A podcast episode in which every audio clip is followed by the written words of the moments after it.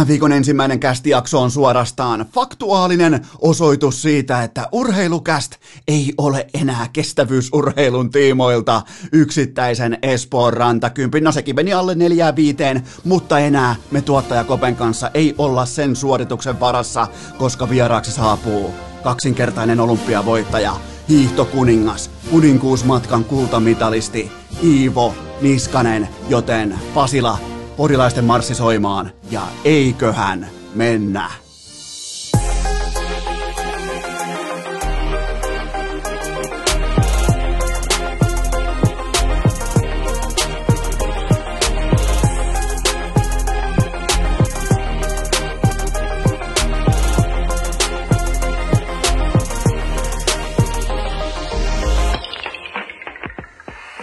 Tervetuloa te kaikki mitä rakkahimmat kummikuuntelijat urheilukästen yhteislähdön pariin. On sunnuntai 25. päivä lokakuuta ja Olipahan kiivas hetki, olipahan vaikea, haastava, hankala hetki, koska meikäläisen Eno Eskon piti tuottaja Kopen kanssa istua erikseen skuupin päällä, koska meillä on teille aivan jättimäisiä uutisia heti tähän sunnuntain urheilukästin kärkisegmenttiin. Totta kai uutiset aina etupeltoon niin kuin Jukka Rönkä aikoinaan opetti urheilulehdessä, mutta tämä ei välttämättä ole sellainen uutinen, mikä nyt ihan maksimaalisella tavalla vaikkapa hei heilauttaa Suomen olympiakomitean puheenjohtaja hakukilpailua tai jotakin suurta suomalaisen urheilun kuvastoa, mutta mulla on kuitenkin teille, mä oon istunut tämän päällä, mä oon, mä oon istunut skuupin päällä, mä toivoin, että kukaan muu ei noteeraa tätä, että mä pääsen iskemään urheilukästimäisesti ihan kuivaan kenttään ilman minkäännäköistä miesvartiointia, joten mennään välittömästi asiaan, ja olihan se Siis Herra Jumala, meillä on ollut fantastinen urheiluviikonloppu El Clasicoa, Habib Nurmagomedov, Anton Lundell painaa neljä kaappia, mutta kyllähän ykköspuheen aihe tähän kärkiaiheeseen, tähän kärkisegmenttiin, kyllähän sen äh, kärkisonnin, mikä nostetaan sieltä karsinasta nyt tähän taisteluareenalle, sen pitää olla ehdottomasti Karri Kiven hävytön rusketus perjantai-iltana Hakamettässä, Ilves Tappara, Tampereen Der Derpi ja Karri Kivi varastaa show. Mä oon istunut tämän scoopin päällä. Mä toivoin, että, äh, mä toivoin, että Iltasaara kanadalaistoimittaja ei noteeraa. Mä toivoin, että Iltalehti ei noteeraa. Mä toivon, että mikään varsinkaan muotilehti, mikään äh, nyt kukaan ei pääse ulkomaille, kukaan ei pääse vaikka Turkkiin tai Dubaihin tai mihinkään muuallekaan, paitsi blokkaajat. Totta kai niillä on kato lentoyhtiöiden kanssa diilit, ei muuta kuin turvallisesti vaan kulkaa Dubaihin sinne vähän hummusta kitaan, mutta Karrikivi, siis tyrmäävä, eleetön, mutta silti hallitseva rusketus. Miettikää millä äh, tuommoisen vähän niin kuin porkkana, pok, äh, porkkana pöksy-tyyppisellä rusketuksella, vähän niin kuin statementti jopa, koska sai Ilveksestä äh, kenkää suurin piirtein vuosi sitten, niin nyt tulee käytännössä niin kuin oranssina studioon, porkkana pöksy hengessä, ja se mikä oli mielenkiintoista, niin Äh, kun yhden ihmisen rusketus on noin hallitseva alfa-uros, niin huomasitteko missään vaiheessa, että Sami Kapanen, toinen studion asiantuntijoista, ei sanonut sanaakaan koko neljän tunnin lähetyksen aikana. Siis ei vaan pysty, et, et, sä, et sä voi, jos sä tuut tuolla äh, vaatimattomalla Solarium Gameillä, tuut kirkkaisiin valoihin hakamettä perjantai-ilta prime time, niin et sä voi tulla ilman Solariumia, kun taas Karri Kivel on koko se Solarium messissä siellä äh, selostajapöydän tai studiopöydän takana se on erät, erät kattoo, sieltä tekee analyysiä sieltä solariumista, kattoo kentälle, sitten sen jälkeen taas palaa ruutuun ja aivan fantastinen esitys. Siis jos, jos joku tällä hetkellä miettii coachien markkinoita, sitä, että kuka menee mihinkin tai kellä on kuuma markkina, niin ei varmaan tarvi miettiä, että kuka on kärkihevonen, karrikivi, herra jumala, millä rusketuksella. Se oli se skuuppi, se oli se uutinen, millä mä lähden tähän uuteen urheiluviikkoon. Mun urheiluviikko alkaa aina sunnuntaista. Tarkalleen ottaen te olette muuten joskus kysynyt, että milloin, mikä on se kellon lyömä, mikä on se hetki, kun Eno Eskon urheiluviikko alkaa, niin se alkaa täsmälleen sunnuntai-iltaisin kello kahdeksan, mutta nyt kun on käännetty kello ja tunti taaksepäin, muistakaa kääntää kelloja, niin se alkaa kello 19.00, eli NFL sunnuntai starttaa mulla aina uuden urheiluviikon, jos ei ole tullut tässä 247 jakson aikana vielä selväksi. Joten tota, siitä starttaa mun viikko ja mä en voi olla ylpeämpi kuin aloittaa sitä skuupilla siitä, että Karri Kivi tällä hetkellä suomalaisen jääkiekon rusketuspörssin kärjessä. Let's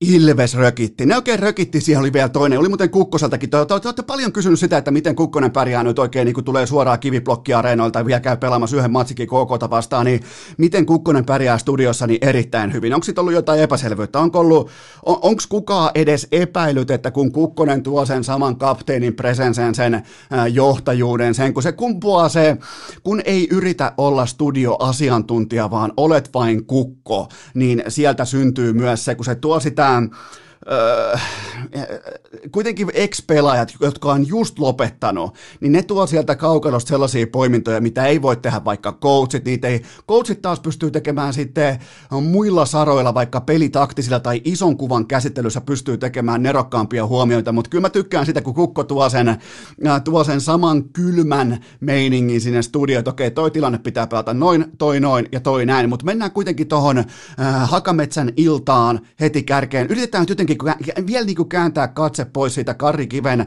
rusketuksesta, vaikka se on vähän niin kuin Seireenin kutsu, että kun sä kerran sinne katsot, niin se imasee sut mukaansa, mutta puhutaan kuitenkin jääkiekosta, koska ää, Ilves on virallisesti Tampereen herra, ja se voitti ton ottelun 5-2. Sanoin muuten yhdelle mulle, ää, terveisiä vaan yhdelle kummikuuntelijalle, kysy multa, että paljon tämä peli päättyy, mun mielestä oli niin yksinkertainen vastaus, että 5-2, ja sehän osui lapaan, mutta ää, sen kerran kun Ilves ottaa sen herruuden, ottaa ne ihan sama kuin pystyy syömään sata siipeä, kaveri pystyy syömään vain siinä ohessa jonkun 40 ja pystyy ottamaan sen herruuden, pystyy ottamaan sen alfa-aseman Tampereella, joka on kuitenkin Äh, tällä hetkellä kaikista keskeisin äh, mittely suomalaisessa urheilussa, niin äh, onhan se vähän jotenkin tylyä, että välittömästi heti sen perään oikeastaan aamulehden kansi ilmoittaa, että Barkovia Laine tulee tapparaa. Et miettikää, jos oiskin tollain paniikkinappula, että kun sä häviät derbin, niin ei muuta kuin nappula, sellainen Lamborghini-mainen nappula, Lamborghinihan vissiin laitetaan semmoisesta vähän niin kuin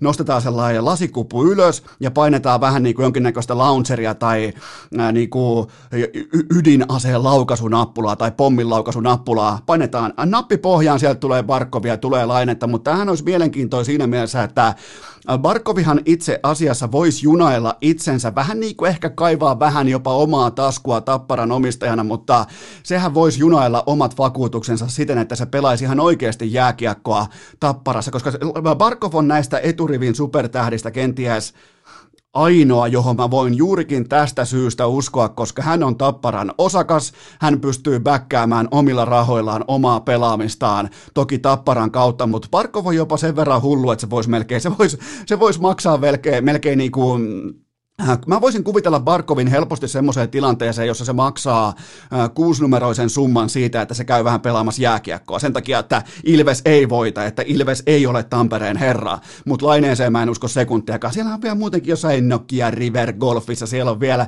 siellä on chipit lyömättä ja putit lyömättä. Siellä on varmaan kulkaa vielä kesää jäljellä. Mä luulen, että Laineen, mä luulen, että Laine tulee vasta sitten mukaan tapparaan, jos öö, Nokia River Golfissa on tuommoinen ehkä 25 silloin kun pitäisi Lamborghini vaihtaa telaketjut, niin mä luulen, että sit me saadaan Patrick Laine pois golfkentältä. Se on ehkä se raja, mutta Barkovi, se, kun te olette paljon kysynyt sitä, että tämä nyt ei mennyt QA-osioon tämä kysymys, mutta te olette tosi paljon kysynyt multa viime viikkoina sitä, että no kuka voisi olla näistä eturivin tähdistä sellainen pelaaja, joka voisi tulla, niin tämä Barkovin omistussuhde suhteessa tapparaa ja kaikki tämä, niin se on ainoa, mikä mun arkiajatteluun menee. Ja, ja se, se Barkov ja Tappara, niin se on mun mielestä se on jopa realismia. Ja olishan se kaunista ottaa Ilvekseltä turpaa 5-2, Tampereen herruusvaltikka, vaikka vähän viimeiset kuusi peliä 3-3 näiden keskinäisissä, mutta joka tapauksessa niin valtikka edes vähän livahtaa kädestä, tietsä, lipsahtaa sinne hakamettän lattialle, niin sen poimii ylös Alexander Barkovi ja tulee askiin. Niin kyllä mä, mä haluaisin nähdä Barkovin. Mä, Oishan se, siinä olisi romantiikkaa, koska me kaikki varmaan muistetaan, kun se oli suurin piirtein 18 ja se oli silti yksi liikan parhaista pelaajista, niin, niin tota, toivottavasti, toivottavasti, koska nyt ei ole ihan hirveästi ollut mitään juhlan aiheita lätkäfaneilla kuitenkaan, niin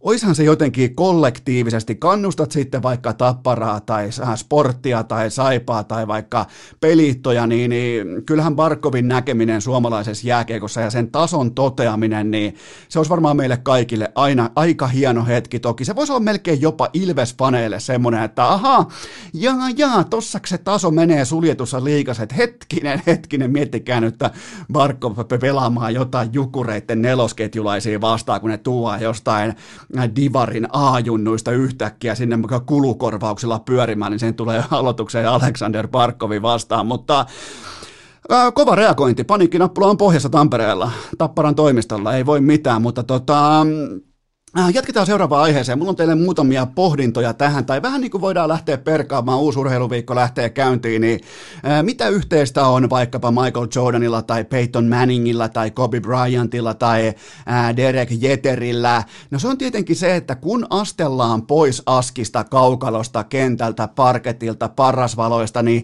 miten se tehdään? Mitä sulla on mukana? Minkälainen sun viimeinen suoritus on? Ja sillä on yllättävän paljon merkitystä, kun puhutaan ei ainoastaan supertähdistä, vaan legendoista.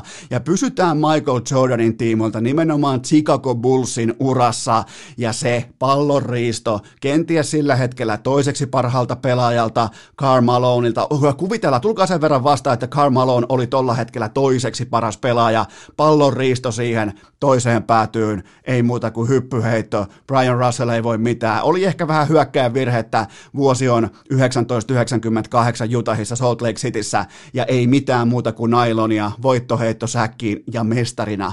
Kuusi mestaruutta, kuusi finaalien MVP-palkintoa ja kerran kerrasta sen jälkeen kaikki Goat debatit oli arkussa. Se suoritus ja se oli kaikki oli ohi. Ihan kaikki mahdollinen oli ohi sillä hetkellä. Uno, voidaan tässä kohdin nyt antaa heti tähän viikon kärkeen anteeksi, että unohdetaan se, että hän kävi vielä äh, kävi vielä höntsäämässä Washingtonissa, mutta se tapa, millä se lähti Chicago Bullsista, niin se oli todella, todella kaunis.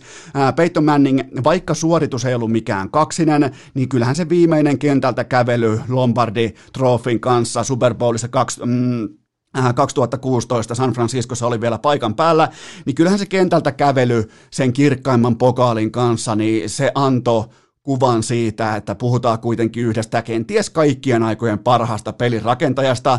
Kobe Bryantin viimeinen ilta pitkän jäähyväiskiertueen jälkeen 60 paunaa 13. päivä huhtikuuta 2016. Todella, todella tunteikas. Toki nykyvalossa, kun sitä puntaroi, niin se kaikkihan on täysin tarpeetonta. Se kaikkihan on täysin, se on vain urheilua, se on vain urheiluuran päättyminen, mutta siihen pystyy kuitenkin vielä kerran näyttämään, että hei, jätkät, pojat, poikakullat, tämä on mun liiga, mä oon, mä oon, mä oon Goat-keskustelussa, mä oon yksi kaikkien näköjen parhaista, mä laitan tähän 60 paunaa tauluun ja me voitetaan tämä peli. Ja sitten tietenkin Derek Jeterin ihan siis Taijan omainen viimeinen lyöntivuoro kotikentällä New Yorkissa ja se painaa ysi inningillä, viimeisellä inningillä peli on tasan, se heittää walk, walk off voittojuoksun 2014, siis aivan käsittämätön tapa lopettaa ura. Te varmaan arvaatte, mihin tämä on menossa. Nimittäin näitä esimerkkejä on totta kai Vinopino, ja nyt tähän kuuluu myös Habib, Nurmagomedov, triangelikuristus, klinikka sekä pystyssä että matossa, kaikki nappiin, ihan siis dynaaminen. Ja tästä tultiin nyt oikeastaan siihen, että jos me halutaan todeta, että Justin Gage on ehkä ansaitusti, hän ansaitsi paikkansa tuossa häkissä, hän ansaitsi näytöillään oman sottinsa mestaruuteen, ja tästä tultiin nyt siihen Usain Bolt-vertaukseen sulla on toisiksi nopein koko maapallo, miettikää koko helvetin maapallo, sulla on toisiksi nopein ihminen sillä samalla viivalla, ja se näyttää sen nimenomaan sen toisiksi nopeimman, miettikää mistä suppilosta se on tullut läpi, ja se kaikki näyttää hänen kannaltaan, ihan kuin se olisi pesukone, se näyttää ihan helvetin nololta, kun sä jäät 200 metrin matkalla, sä saat silti mukaan olympia hopea mitali, mutta sä jäät 200 metrin matkalla vaikka 18 metriä Usain Boltista, se on aivan käsittämätön se ero, ja nyt Habib Nurmagomedov löi samanlaisen esityksen pöytään. Ei siis ei minkäännäköistä spekulaatiota, ensin dominoi pystyssä, sen jälkeen vie sen tokassa mattoon, ja sen jälkeen sitten vielä lähtee triangelikuristuksella pistämään kaverin vielä silleen, että oikeastaan jäähallin valot olisi voinut sammuttaa perään näin. Klik. Ei mitään muuta kuin valot pois vaan, koska Justin Cage meni nukkumaan. Koko 1-5-5 sarja meni nukkumaan. Kaikki debatointi on ohi ja kyseessä on kaikkien aikojen UFC-ottelija, mestari ja vielä millä tavalla. En ole koskaan ollut Habibin fani, vaikka on ollut katsomassa häntä paikan päällä 2016 MSGllä. Hän ei Mä valehtelisin nyt jälkikäteen, jos mä sanoisin, että joo, sen takia oltiin siellä, että kyllä hän oli se, ketä lähdettiin katsomaan, ja kyllä silloin nähtiin Joni Joukimaisen kanssa jo, että kyllä tuossa pojassa, ei, ei, ei, se olisi kaikki olisi ihan pelkkää valehtelua. Mä en ole koskaan ollut mitenkään ihan äh, mykistävän suuri Habib fani, mutta jopa mäkin pystyn toteamaan, että hän on kevyesti kaikkien aikojen suurin, paras vapaa-ottelee tuosta suuruudesta. Sitten kun tuo siihen mukaan vaikka business-aspekti tai muut, niin siitä voidaan sitten keskustella, mutta se, että miten tullaan häkkiin ja miten tuhotaan vastustajia 29 kertaa putkeen, häviten ehkä yhteensä yhden, kaksi erää. Koko tässä runissa, miettikää, 29 voittoa yhteen tuupiin, nolla rekordi tappiolistalla ja hävittyjä eriä, ehkä McGregoria vastaan tuli, minkä se käytännössä antoi kun se halusi näyttää vielä pystyssäkin, että täältä löytyy. Ja siellä saattoi olla myös matkalla tuohon tohon tota Goat-asemaan, siellä saattoi olla joku toinen kierä, missä hän otti nopeat hopeat kaulaa, mutta nämä on ollut, tämä on ollut siis ihan räsynukke tehdas tämä koko UFC Habib Nurmagomedovin tiimoilta, joten tota, öö, ihan siis uskomaton tapa astua. Mä, mä, mä, mä jopa niinku, mun, mielestä kun se, alkoi, kun se alkoi nykimään niitä, tai se avustaja alkoi nykimään niitä hanskoja, se antoi tota, selostajalle pikku vihjeen, että ihan, ihan pikku breikki tähän kohtaan, niin silloin mä tajusin, että okei, nyt se lyö hanskat tuohon keski, äh, tota, häkin keskellä, ja tämä oli tässä, että nyt se kävelee pois lajista, ja ton tyylikkäämmin, ton hienommin, ton äh, dynaamisemmin, ton ylivoimaisemmin sä et voi lopettaa huipulla. Sä, sä et vaan tota lajia, joka perustuu ihan uskomattomaan varianssiin, päivän kuntoon, painovetoihin, ja on kuumaa, kylmää, kylmää päivää, koko ajan tuommoiset 25 pinnan alta vastaajat ottaa upsettivoittoja, niin kukaan ei ole pystynyt, 29 on kokeillut, kukaan ei ole pystynyt upsettaamaan Habib Nurmagomedovia. Ei mitenkään, ei millään tekniikalla. On ollut pystyottelija, painia, jujitsua, perkele, lukkopainia, tuokaa ihan, tuokaa Jokinen, tuokaa Puljärvi, tuokaa ihan kuka tahansa, koska äh, se on ollut siis, se on ollut jotain aivan täysin typerryttävää, että se tasoero on noin iso. Siis vaikka Justin Gage oli, se oli paikoin jopa hyvä, se, oli, se, se paikoin jopa osoitti, että se kuuluu tuohon häkkiin, mutta kun se on siis, se on, se, se, jotenkin se, se motivoi sekä masentaa samaan aikaan kotisohvalla, kun sitä katsoo, että miten toi yksi voi olla noin saatanan hyvä sekä pystyssä, miettikää, pystyssä pystyy, pystyy ihan vetämään mano a mano, suoraan silmästä silmää pystyy vetämään kenties 1-5-5 parasta pystyottelijaa, yhtä tämän hetken parasta pystylyöjää vastaan, joten tota, tota, ihan käsittämätön esitys ja ihan ehdottomasti ilman mitään debatteja kaikkien aikojen paras UFC-ottelija. Se, ja nimenomaan, jos sä pystyt tuolla ylivoimalla, sä pystyt voittamaan jokainen, sä pystyt voittamaan vaikka 29 ää, tota, 100 metrin juoksukilpailua putkeen semmoisella, että kukaan vastustajista ei pääse viiden metrin etäisyydelle susta, niin sehän lopettaa debatit. Ei, ei, turha tänne nyt alkaa kaivaa mitään historiaa tai jotain tota John Bones Jonesia tai tota GSPtä tai ketään. Tämä oli tässä. Tää, tässä on Goat. Ei, ei tässä ole mitään sen kummosempaa. Bisneksen kannalta tärkein ihminen UFClle on totta kai Conor McGregor. Se on yhtä selvää. Se on siis yhtä itsestään selvä asia, mutta urheilijana mestarina tyylikkyyden kannalta kyllä se on Habib Nurmagomedov, joka, joka lähti samalla tavalla nyt lajin parista pois kuin Michael Jordan, Peyton Manning, Kobe Bryant tai Derek Jeter ihan siis samanlainen walk-off-tyyppinen triangelikuristus kiinni, kaveri nukkuu, valot pois ja sitten ei muuta kuin asiallinen loppupuheenvuoro ja se on siinä, eikä varmasti tule takaisin. Sillä ei ole hintalappua, se on sen tehnyt selväksi jo. Se ei tarvi mitään muuta kuin, uralla ei tarvinnut mitään muuta koskaan kuin sijainnin ja sen kellonajan monelta otellaan. Tuokaa kuka tahansa, mä ottelen ketä vastaan tahansa. Ja suurin, oikeastaan jos mitään miettiä koko Habibin uralta pahin vastustaja, niin kyllä se oli painonvedot Miettikää, kukaan niistä vastustajista ei ollut minkäänlainen vastapuoli tolle jätkälle, tolle Dagestanin ihmeelle. Se on se. Sen suurin vastus oli Vaaka, joka nytkin osaa meinaa sitten heittää vielä kapuloita rattaisiin, mutta ja mä oon ihan fine sen kanssa, että jos puhutaan niin 155, niin jos se vaaka olisi pysähtynyt vaikka 157 tai johonkin, niin, niin mä oon kuulkaa ihan fine, että siellä tehdään pikku riggaus sen eteen, että me saadaan goat ihan selväksi tässä kohtaa, että ei synny mitään turhia debatteja tai jatkootteluita tai muuta hössötystä sitten sen jälkeen, että se oli siinä ja oli, se, oli, se, oli, se meni just niin kuin tuli käsikirjoitettua, siis oikeastaan ihan sentilleen ja, ja tota, toivottavasti katsoitte. Toivottavasti katsoitte siitä syystä, että me kaikki tänään, just tänään sunnuntai-aamuna, me ymmärretään paremmin suuruutta. Suuruudesta puheen ollen. Mulla on teille kysymyksen asettelu ja se on näin, että kun me luetaan vaikka jostain ihan asiapitoisistakin sanomalehdistä, vaikka Helsingin Sanomista luetaan joku riipaiseva erouutinen, niin mikä se paikka, mikä se kipein paikka useimmiten on, johon eksä yrittää sua iskeä? Mikä se on? Siis varsinkin kun mennään sinne mediatasolle, mennään sinne julkisuustasolle ja lähdetään iskemään sinne kaikista kipeimpään paikkaan, niin eihän silloinkin riidellä vaikka autosta tai kesämökistä, vaan kyllä se on se huoltajuuskiista, joka on se kaikista kipein kiistakapula useimmiten, kun, varsinkin näin kun seuraa median kautta, niin se on se, mikä sattuu syvältä. Itse en aiheesta tiedä yhtään mitään, mutta tämä on kuitenkin vipu, jota käytetään todella häikäilemättä hyväkseen, ja toi on todella, todella vakava aihe. Mutta toisaalta taas, kun mennään Barcelonaan ja puhutaan jalkapallosta, niin siellä se on kuitenkin, äh, pitäisikö sanoa jopa miljoonille ihmisille, niin se jalkapallo on yhtä kuin perhe. Se on tunnepitoisesti likimain sama asia, ja mitä Lionel Messi teki lauantai-iltapäivänä kello 17 jälkeen. Mitä hän teki? Mitä Lionel Messi teki? Hän iski nimenomaan sinne, missä kipu on kaikista suurinta. Hän luovutti urheiluhistorian suurimmassa rivalrissa sitä pahinta vastustajaa, verisintä vastustajaa, sitä ikuista vastustajaa vastaan. Lionel Messi osoittaa, että enpä muuten pelaa. Eh, tehkää muut mitä lystää, että mä en pelaa. Katoitteko, miten Lionel Messi, miten näennäisesti kipittelee alas, ja kyllähän se tavallaan se kruunu oli siinä sitten ihan loppuvaiheella, kun nousee tuttuu tapaa pallon kanssa kohti vastustajamaalia, ja Sergio Ramos ottaa todella vastaansanomattoman taklauksen ja pallonriiston, niin Messi pysähtyy vaan naureskelemaan, että tämä nyt on tämmöistä, että tällä, tällä rahalla sai tämmöisen yhden lisäkauden vielä multa, kun ette päästänyt mua menemään.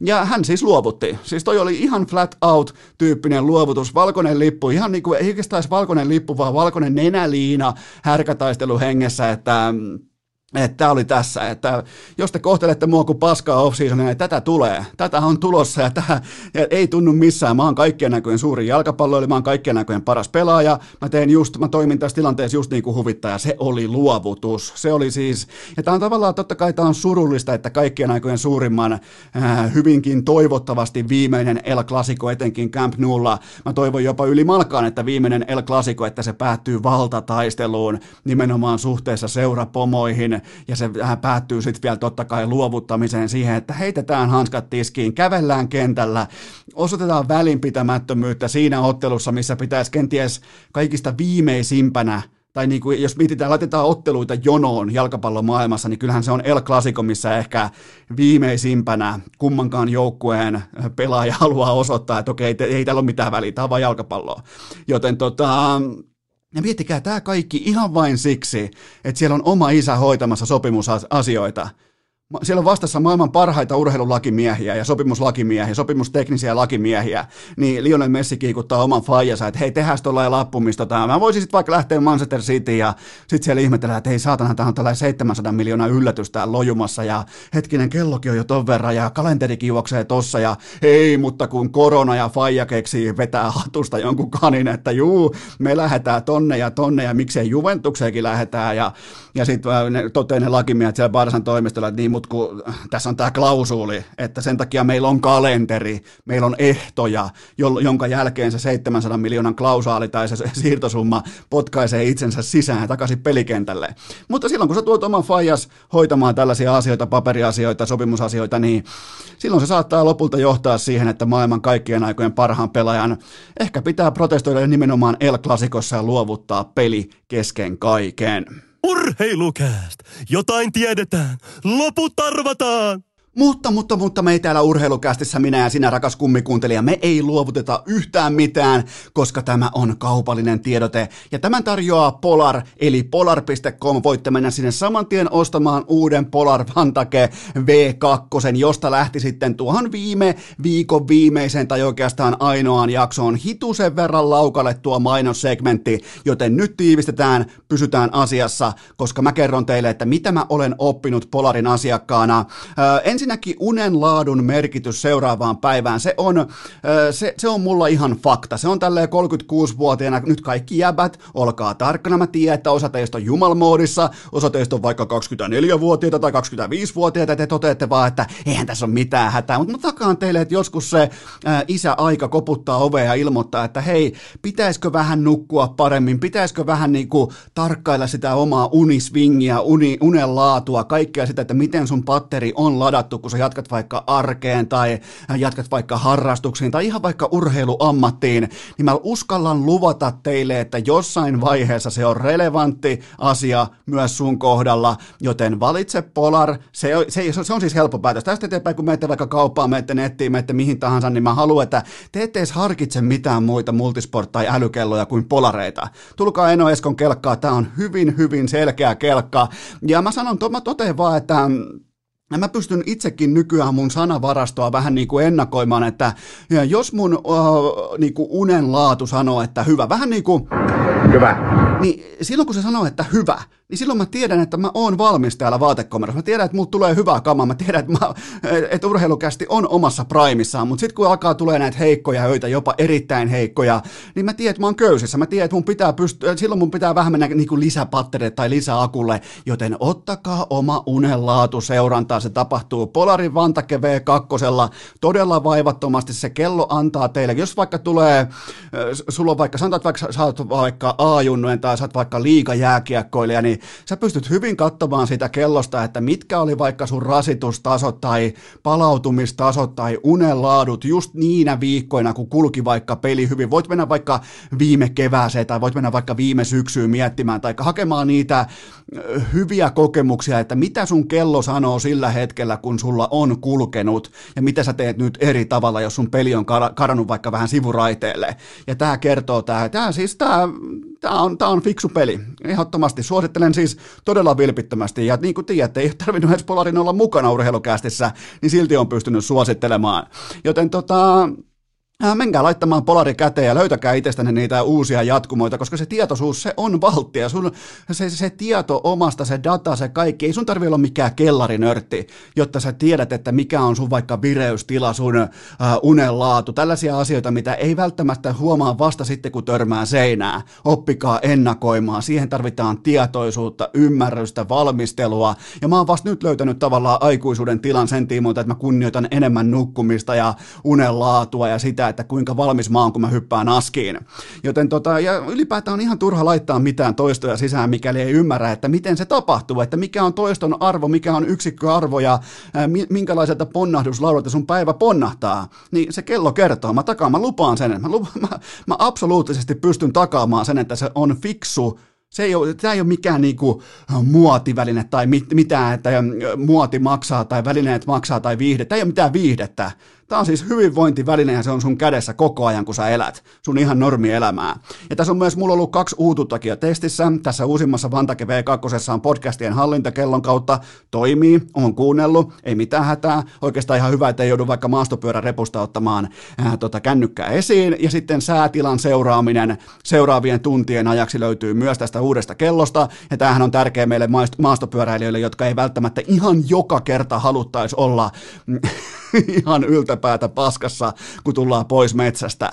Joten tota, Polar Vantake V2, menkää osoitteeseen polar.com, se teitä tuu pettymään. Enoiskon takuulla Polar Vantake V2. Urheilukääst! Mainittu Kouvolan Sanomissa ja Forssan lehdessä. Eipähän tässä kuulkaa muukaan auta kuin rouhaista tuolta tuottajakopen legendaarisesta kysymysrepusta muutama teitä askarruttanut pointti esiin. Otetaan vaikka tähän kärkeen jääkiekkokysymyksiä, koska niitähän riittää. Sen jälkeen hypätään Iivo Niskasen vähän kultamitalin tuoksuiseen vierailuun ja loppukysymykset muut lajit sitten tuolla jakson hännillä. Mutta nyt kuitenkin ensimmäinen kysymys pöytään. No, no onpas helppo. Mitä suljetulle SM-liikalle pitäisi tehdä? No se nyt on ihan siis faktuaalinen, selvä asia. Tämä, ei ole, tämä on vähän niin kuin Habib Nurmagomedov on Goat tai Messi on Goat. Me ei tarvita debattia. Michael Jordan on Goat. Me ei tarvita debattia. Me ollaan nyt todennettu, me ollaan todistettu, me ollaan nähty, me ollaan koettu, me ollaan rahapussillamme äänestetty että 15 osakkaan yhtiömalli SM-liikassa ei toimi, se on ohi, se on Furby, game over, äh, nyt on pakko keksiä jotain, nyt on pakko luoda jotain. Ja se on siis tavallaan nykypäivänä aivan silkka mahdottomuus saada 15 joukkueelle uskottava kokoonpano ylipäätään kasaan. Ja mä, mä tavallaan tunnen sympatiaa, mä tunnen lämpöä seurapomoja kohtaan, koska ne on ihan täysin tekemättömässä paikassa. Siis kattokaa noita kokoonpanoja, kattokaa minkälaista jeppeä, enkä puhu Saarisen jepestä, minkälaista jeppeä siellä painaa jossain kolmos-nelosketjun täyterooleissa, koska on vaan pakko olla riittävästi ukkoja haskissa, mutta ja nythän joku voi pohtia, että no miten tämä on toiminut aiemmin, että minkä takia Äh, minkä takia se laatu on joskus riittänyt, niin ää, äh, silloin ei ollut sellaista pikkujuttua kuin KHL. Tai ehkä se oli, mutta sinne ei uskallettu lähteä, sinne ei ollut tilausta, sinne ei ollut kysyntää, ää, äh, sinne ei ollut niin sanotusti, ää, sanotusti rajat ihan niin hyvin auki. Nythän lähdetään yhden hyvän syksyn jälkeen KHL välittömästi. Ja se, se imasee sen laadun, se vie kaiken laadun SM ja se, se on bisnestä.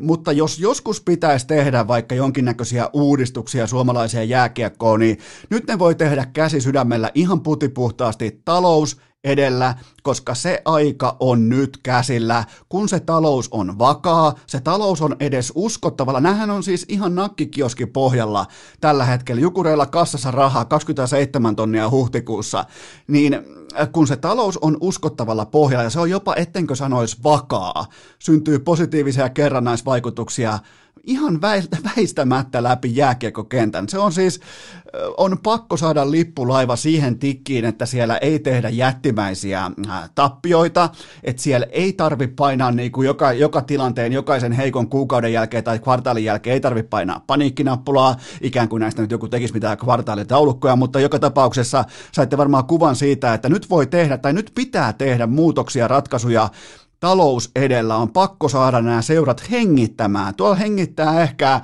ö, Kärpät, Tappara, Ilves, HIFK, olikohan vielä muita. Niin tota, on pakko saada lippulaiva. On pakko, nyt kun se lippulaiva on menossa johonkin, niin tällä hetkellä ei ole karttaplotteria, ei ole suuntaa, ei ole GPS, ei ole mitään, ei ole minkäännäköistä ajo- tai marssisuunnitelmaa, että miten mentäisiin läpi tämän meren. Nyt vaan pelaillaan ja mennään 15 että osa aivan täysiä spedelaumoja ja taso on tossa. Ja hallit on auki, sinne pääsis faneja ja tällä hetkellä fanit äänestää lompakoilla. Ei, ei tässä ihan hirveän kauaa ei voi kuitenkaan ihan loputtomastikaan mennä koronan taakse piiloon. Kattokaa tasoa, kattokaa, meidän pitää olla erikseen yllättyneitä, jos me nähdään hyvää jääkiekkoa. Miettikää sitä. Se, se, se on se ongelma. Ja se on ihan ymmärrettävää, koska äh, ei riitä taso. Mä, mä voin melkein, mä, jos, mä, jos, jos mä myyn maastopyörän ja ostan jääkiekkovarusteet 36-vuotiaana, mut voi kätkeä SM-liikaan pelaamaan tuommoisen kolmen kuukauden intensiiviharjoittelun jälkeen siten, että kukaan teistä ei pysty toteamaan, että hei toi on varmaan podcastaja. Miettikää. Jollain seitsemän minuutin peliajalla, mut voi kätkeä SM-liikaan pelaamaan tällä hetkellä. Ja se on, se on kriisitilanne. Se, se, on se, se on se konkreettinen kriisitilanne, miettikää. Mutta siis tällä menolla mulla on teille ennuste. Ja tämä, nyt mä tiedän, että monet urheilu, tai niin kuin seurapomotkin kuuntelee urheilukästiä, koska sieltä tulee joskus myös tulikiven, tulikiven katkuista palautetta, mutta Siis tällä menollahan on vain ajan kysymys, milloin joku seuroista, tai oikeastaan ensimmäinen seura ymmärtää, että tätä lajia voi ihan suoraan alkaa pelaamaan kolmella ketjulla. Ja käytännössä myös ilman valmennusta niin kuin jyppi. Se on heti tuommoinen 500 tonnin säästöliike, ihan suoraan. Yksi ketjullinen pelaajia, helvettiin, valmennus pois, kokeneen pelaajan pelaaja valmentaja, katsotaan mihin riittää, koska ei ole mitään merkitystä. Me ollaan, me ollaan ja tämä ei ole mikään vitsi, me ollaan tällä tiellä, Jyppi heitti jo valmennuksen ulos. Miettikää. Siellä Jukka Varmanen valmentaa tällä hetkellä Jyppiä, kun lomautettiin, ei annettu kenkään, vaan lomautettiin valmennus. Miettikää, me ollaan sillä tiellä, että meillä on kolmen, kolmen ketjun joukkueet ja meillä on ilman valmennusta. Leijona liikaa, kaksi matsia samaan aikaan samassa kaukalossa meneillään. Joten tota, se on se ongelma. Seuraava kysymys.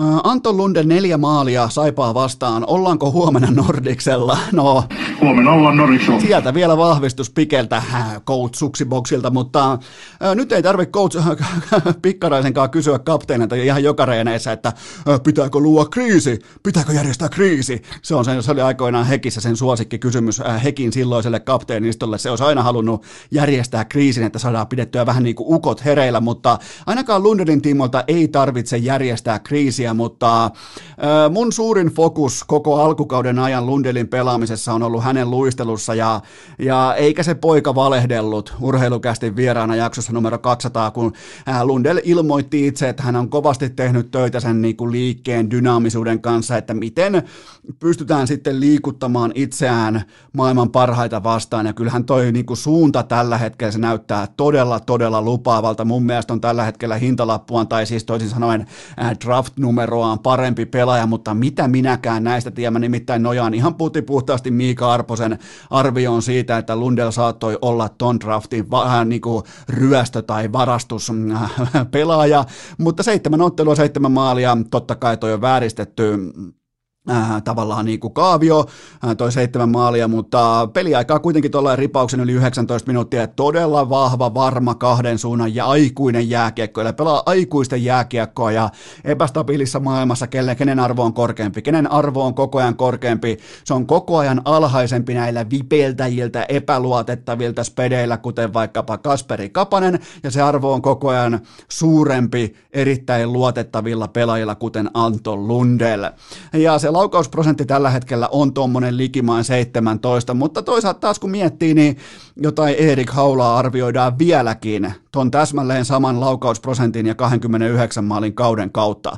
Joten tota, Lundelilta todella todella odotetun vahva huippuluokan syksy menossa ja mä en näe mitään. Siis tällaisia neljän maalin, totta kai nämä on siis sellaisia, milloin menee, otetaan kiekko talteen ja laitetaan vaikka johonkin vitriiniin tai jonkinnäköisiin äh, kehyksiä vaikka äh, isäukon takareunalle siihen äh, niin kuin muistoksi, mutta se tasohan on korkea, se perustaso on korkea, millä Lundell pelaa. Niin kuin Arponen sanoi silloin omassa jaksossaan, että oliko ihan puhtaasti korsilla mitattuna liigan toiseksi paras pelaaja siis kiekon hallinnassa ja tekopaikkojen luomisessa, niin tota, erittäin vahva startti siinä Jesse Saarisen ja Sebastian Daikin välissä, joten tota, ihan siis aikuinen jääkiekkoilija. Ja huomenna ollaan Nordiksella, ei siitä voi mitään muuta sanoa. Seuraava kysymys. Onko Juuso Välimäki SM Liigan paras pakki? No siis kun tuli puhuttua tuosta suljetusta liigasta, niin pakkien tasohan on Äh, miten se nyt kauniisti sanoisi, se on maltillinen, koska jos osaat vähänkin pitää kiekkoa, osaat luoda kiekollista peliä hyökkäyssuuntaan, niin sä pelaat joko äh, KHL, sä pelaat joko Sveitsissä tai sä pelaat SHL, ja sen jälkeen ke- ehkä kenties jopa pelaat liigassa, mutta äh, on, on siis todella itsestään selvää, että Välimäki on SM Liigan paras pakki, mutta siis sehän loukkaantuu 14 kuukautta sitten todella vakavasti meni koko polven eturistiside poikki ja oikeastaan kaikki polvesta meni paskaksi ja nyt on yhdeksää peliä, kymmenen paunaa ollut 15 5-5 pelissä syntyneen maalin aikana kentällä Ilveksen osalta ja pelaa tuommoisen 23 minuuttia per ilta ja se on tärkeää mun mielestä huomata, että Äh, jos miettii välimäkeä sillä ohuella otanalla, mikä mulla hänen suorituksistaan oli suurin piirtein 14, leikataan aikajana sinne 14 kuukauden päähän, kun hän lähti hakemaan äh, äh, lopullista tai niin NHL-läpimurtoaan silloin 14 kuukautta sitten, niin mun mielestä hän on nykypäivänä, tänä päivänä nyt myöhemmin, hän on erityylinen puolustaja. Hän on muokannut peliään, omaa liikekavalkadia, liikenopeutta, liikedynamiikkaansa, hän on muokannut nykypäivän NHLn suuntaan ja sille mä nostan hattua, että se tietää, se tietää paljonko kello on. Se tietää, että mitkä vahvuudet on suuremmassa arvossa tulevaisuuden NHLssä. Ja vaikka se äh, loukkaantuminen oli katastrofi, niin se pystyi silti muokkaamaan omaa peliään yhä kiekollisemmaksi, yhä liikkuvammaksi, yhä hyökkäyssuuntaa vaarallisemmaksi. Ja, ja se on mun mielestä iso, iso oppi näiltä tiimoilta tai tämän pelaajan osalta. Ja sitä on hieno katsoa, että löytyy tällaista älykkyyttä myös sillä hetkellä, kun tuntuu, että maito kaatuu maahan. Joten tota, ehdottomasti SM Liigan paras pakki ja erittäin älykkäästi lähtenyt muokkaamaan omaa pelaajaprofiiliaan kohti NHLn tulevaisuutta. Nimenomaan sitä, että mitä NHL on huomenna. Seuraava kysymys. Onko Jukureiden Vitali Abramov liikan paras hyökkääjä? No jopa nyt on tiukkoja kysymyksiä heti tähän viikon kärkeen, mutta nyt kun tota, jos te haluatte mittareita, niin kyllähän siis tolta pitää näyttää luistelun, jos sun leipä ja voi on se liikennopeus, oman laukaisupaikan luominen, oman kiekollisen tilan luominen. Siinä on neljään peliin viisi maalia, eikä se loisto johdu siitä, että pelaa roskakasan keskellä, vaan ihan siksi, että se lentää tuolla kentällä. Se, siis se, on, se on todella, se frekvenssi on todella kaunista. Tulee mieleen joku, joku niin kuin Paul Karia-tyyppinen, no se on ehkä vähän liian tikkava vielä tuohon, koska tämä pystyy myös lentämään ja liitämään luistimillaan, mutta äh, oli parasta tai ei, niin miettikää sitä, että hän antaa kuitenkin, ja tämä on usko, tämä on jopa niin kuin MVP-levelin äh, suoritus, hän antaa syyn katsoa Jukureiden jääkiekkoa syksyllä 2020. Se on uskomaton suoritus. Seuraava kysymys. Äh, Pitäisikö Ässien Otto Kivemäki kutsua Leijoniin? Ja tämä kysymys muuten tuli Porin suunnalta tuossa, en tiedä milloin tai onko siellä käännetty kelloja, mutta mun kello osoitti 0422, mutta tota, Kahdeksan peliä, 4 plus 4 plus 8, mutta kuitenkin kymmenellä laukauksella neljä maalia. Se tarkoittaa ihan näin lyhyelläkin Excel-taulukko matematiikalla 40 pinnan osumatarkkuutta. Ja silloin kun toi alkaa toi osumatarkkuus olemaan sama kuin äh, NBAn uskottavilla heittäjillä kolkkiprosentti, niin, niin tota, sen kanssa kannattaa ottaa sitten polarista sykkeet alas, koska mm, tämähän ei tule nyt valitettavasti jatkumaan, mutta mun mielestä on erittäin potentiaalinen pelaaja. Mä tykkään sitä, kun tulee nuorille kavereille onnistumisia, mutta mä en usko, että Jukka Jalonen tekee leijona valintojaan mailan kuumuuden perusteella. Se ei oikeastaan koskaan ollut hänen sellainen leipä ja voi, joten tota, mä en ihan nyt kuitenkaan kivemmäkeä lähtisi tarjoamaan välttämättä leijoniin, mutta toisaalta siitä rinnalta voi sitten Peter Tiivola valitakin, että silloin on 2 plus 8 ja aika vahvaa kahden suunnan, tällaista vähän jopa yllättävän hyvälaatuista jääkiekkoa kumpaakin suuntaan johtavassa roolissa, joten tota, kyllä mä uskon, että kyllä mä uskon, että Sistä kuitenkin eh, kyllä se, että joku poimitaan. Eli nyt Porissakin, kun kääntä kello uuteen aikaan, tuttuun aikaan alkaa, tiedätkö, karhun vaikutus alkaa loppumaan kropasta, niin kyllä siellä vielä aurinko nousee sielläkin, vaikka tulee lukolta kohtalaisen rumasti turpaa kasitien derpyssä, mutta, mutta tota, on, onhan se, juu kyllä, kyllä että joku valitaan leijoniin. Seuraava kysymys. Äh, tätä tulikin jo sivuttua.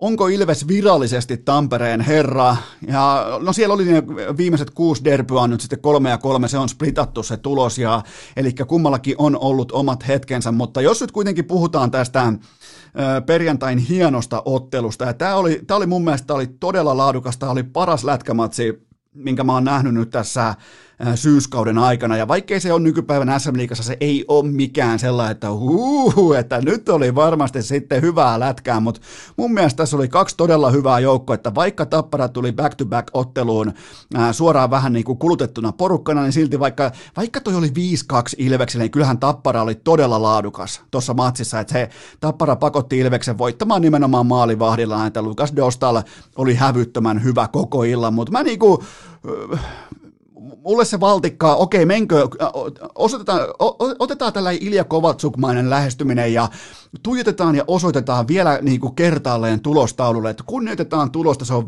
mutta, mutta tota, mun mielestä on tällä hetkellä tämä rivalri on, edustaa ehdottomasti Suomen parasta jääkiekkoa, siis kollektiivina. Tämä on parasta jääkiekkoa ja tämä on parasta lätkäviihdettä. Nämä joukkueet ei peruuttele, nämä joukkueet ei kumartele, nämä joukkueet ei pelaa negaatioiden kautta, nämä uskaltaa hyökätä, nämä uskaltaa iskeä vastustajaa kurkkuun, ja siis kuvainnollisesti, ja tota, mä, mun mielestä tämä on tällä hetkellä parasta jääkiekkoa, ja, ja toi standardi oli korkealla perjantai-iltana, mutta olkoon nyt sitten, mä tykkään tavallaan siitä, että Ilves on myös Tampereen herra, niin Tappara joutuu, tai Barkov joutuu Tapparan omistajana ostamaan itsensä pelaamaan Tapparaa, noin, noin se menee. Seuraava kysymys.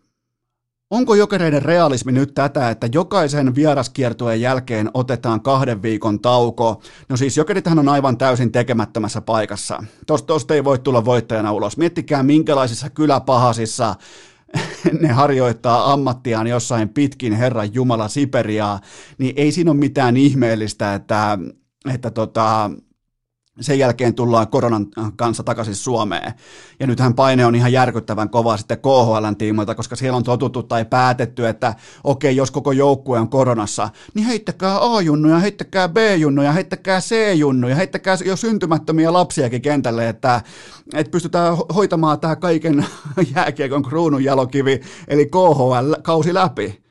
Ja se on tällä hetkellä jokereiden realismia ja tämä ei tuu, tämä on siis ihan täysin tekemätön paikka. Mua harmittaa ennen kaikkea pelaajien puolesta, jotka pelaa todella todella hyvää jääkiekkoa. Tämä on siis ihan sama kuin viettäisi vaikka Ruotsin laivalla Herra Jumala kymmenen vuorokautta putkea ja ihmettelisi kotimatkalla, että tulee darra.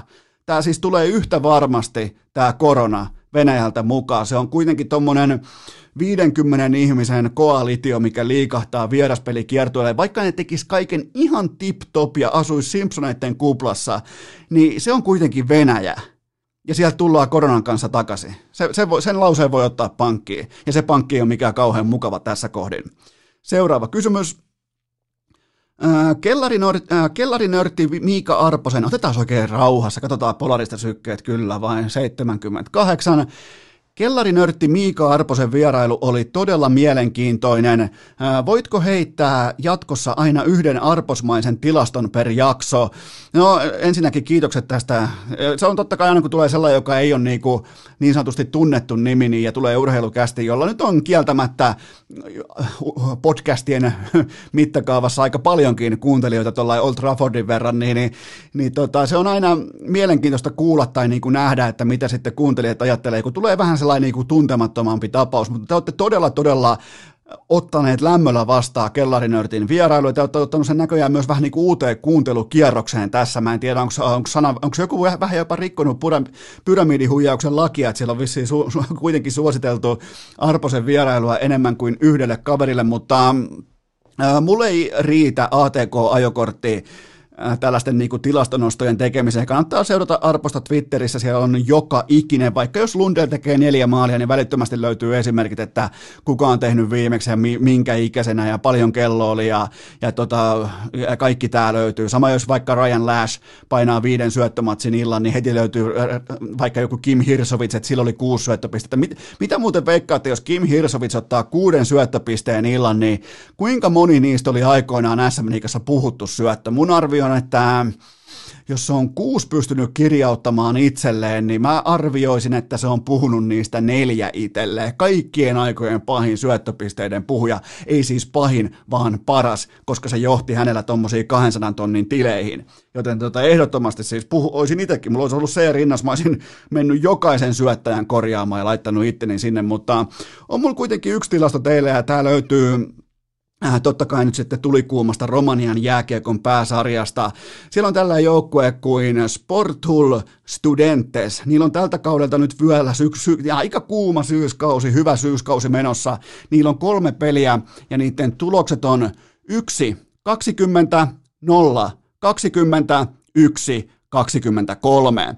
Mutta mulla on kuitenkin nyt hyviä, jos satut olemaan vaikka Sportul Studentesin fani, mulla on hyviä uutisia teille, koska mä tein arposmaisen laajemman otannan. Mulla on nimittäin nyt kalkulaatiossa koko vuosi 2020 heidän kaikki ottelunsa.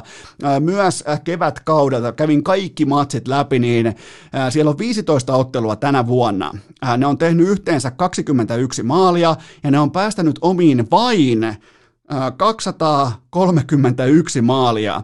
Eli omissa on soinut nämä uudet matsit tai tänne syksyn matsit mukaan lukien. Omissa on kuitenkin soinut vain 15 kertaa per peli, joten tämä alkusyksyn heikko startti on vain vähän tällaista harmaata varianssia. Tämä on nyt se montun pohja, tämä on se heikko, ja jos oot Sportul Studentesin Äh, kannattaja, niin kuin sun kenties pitääkin olla, niin kyllä tässä palataan kohta taas siihen kovaan, tiukkaan arkigrindiin, kun omissa soi vain.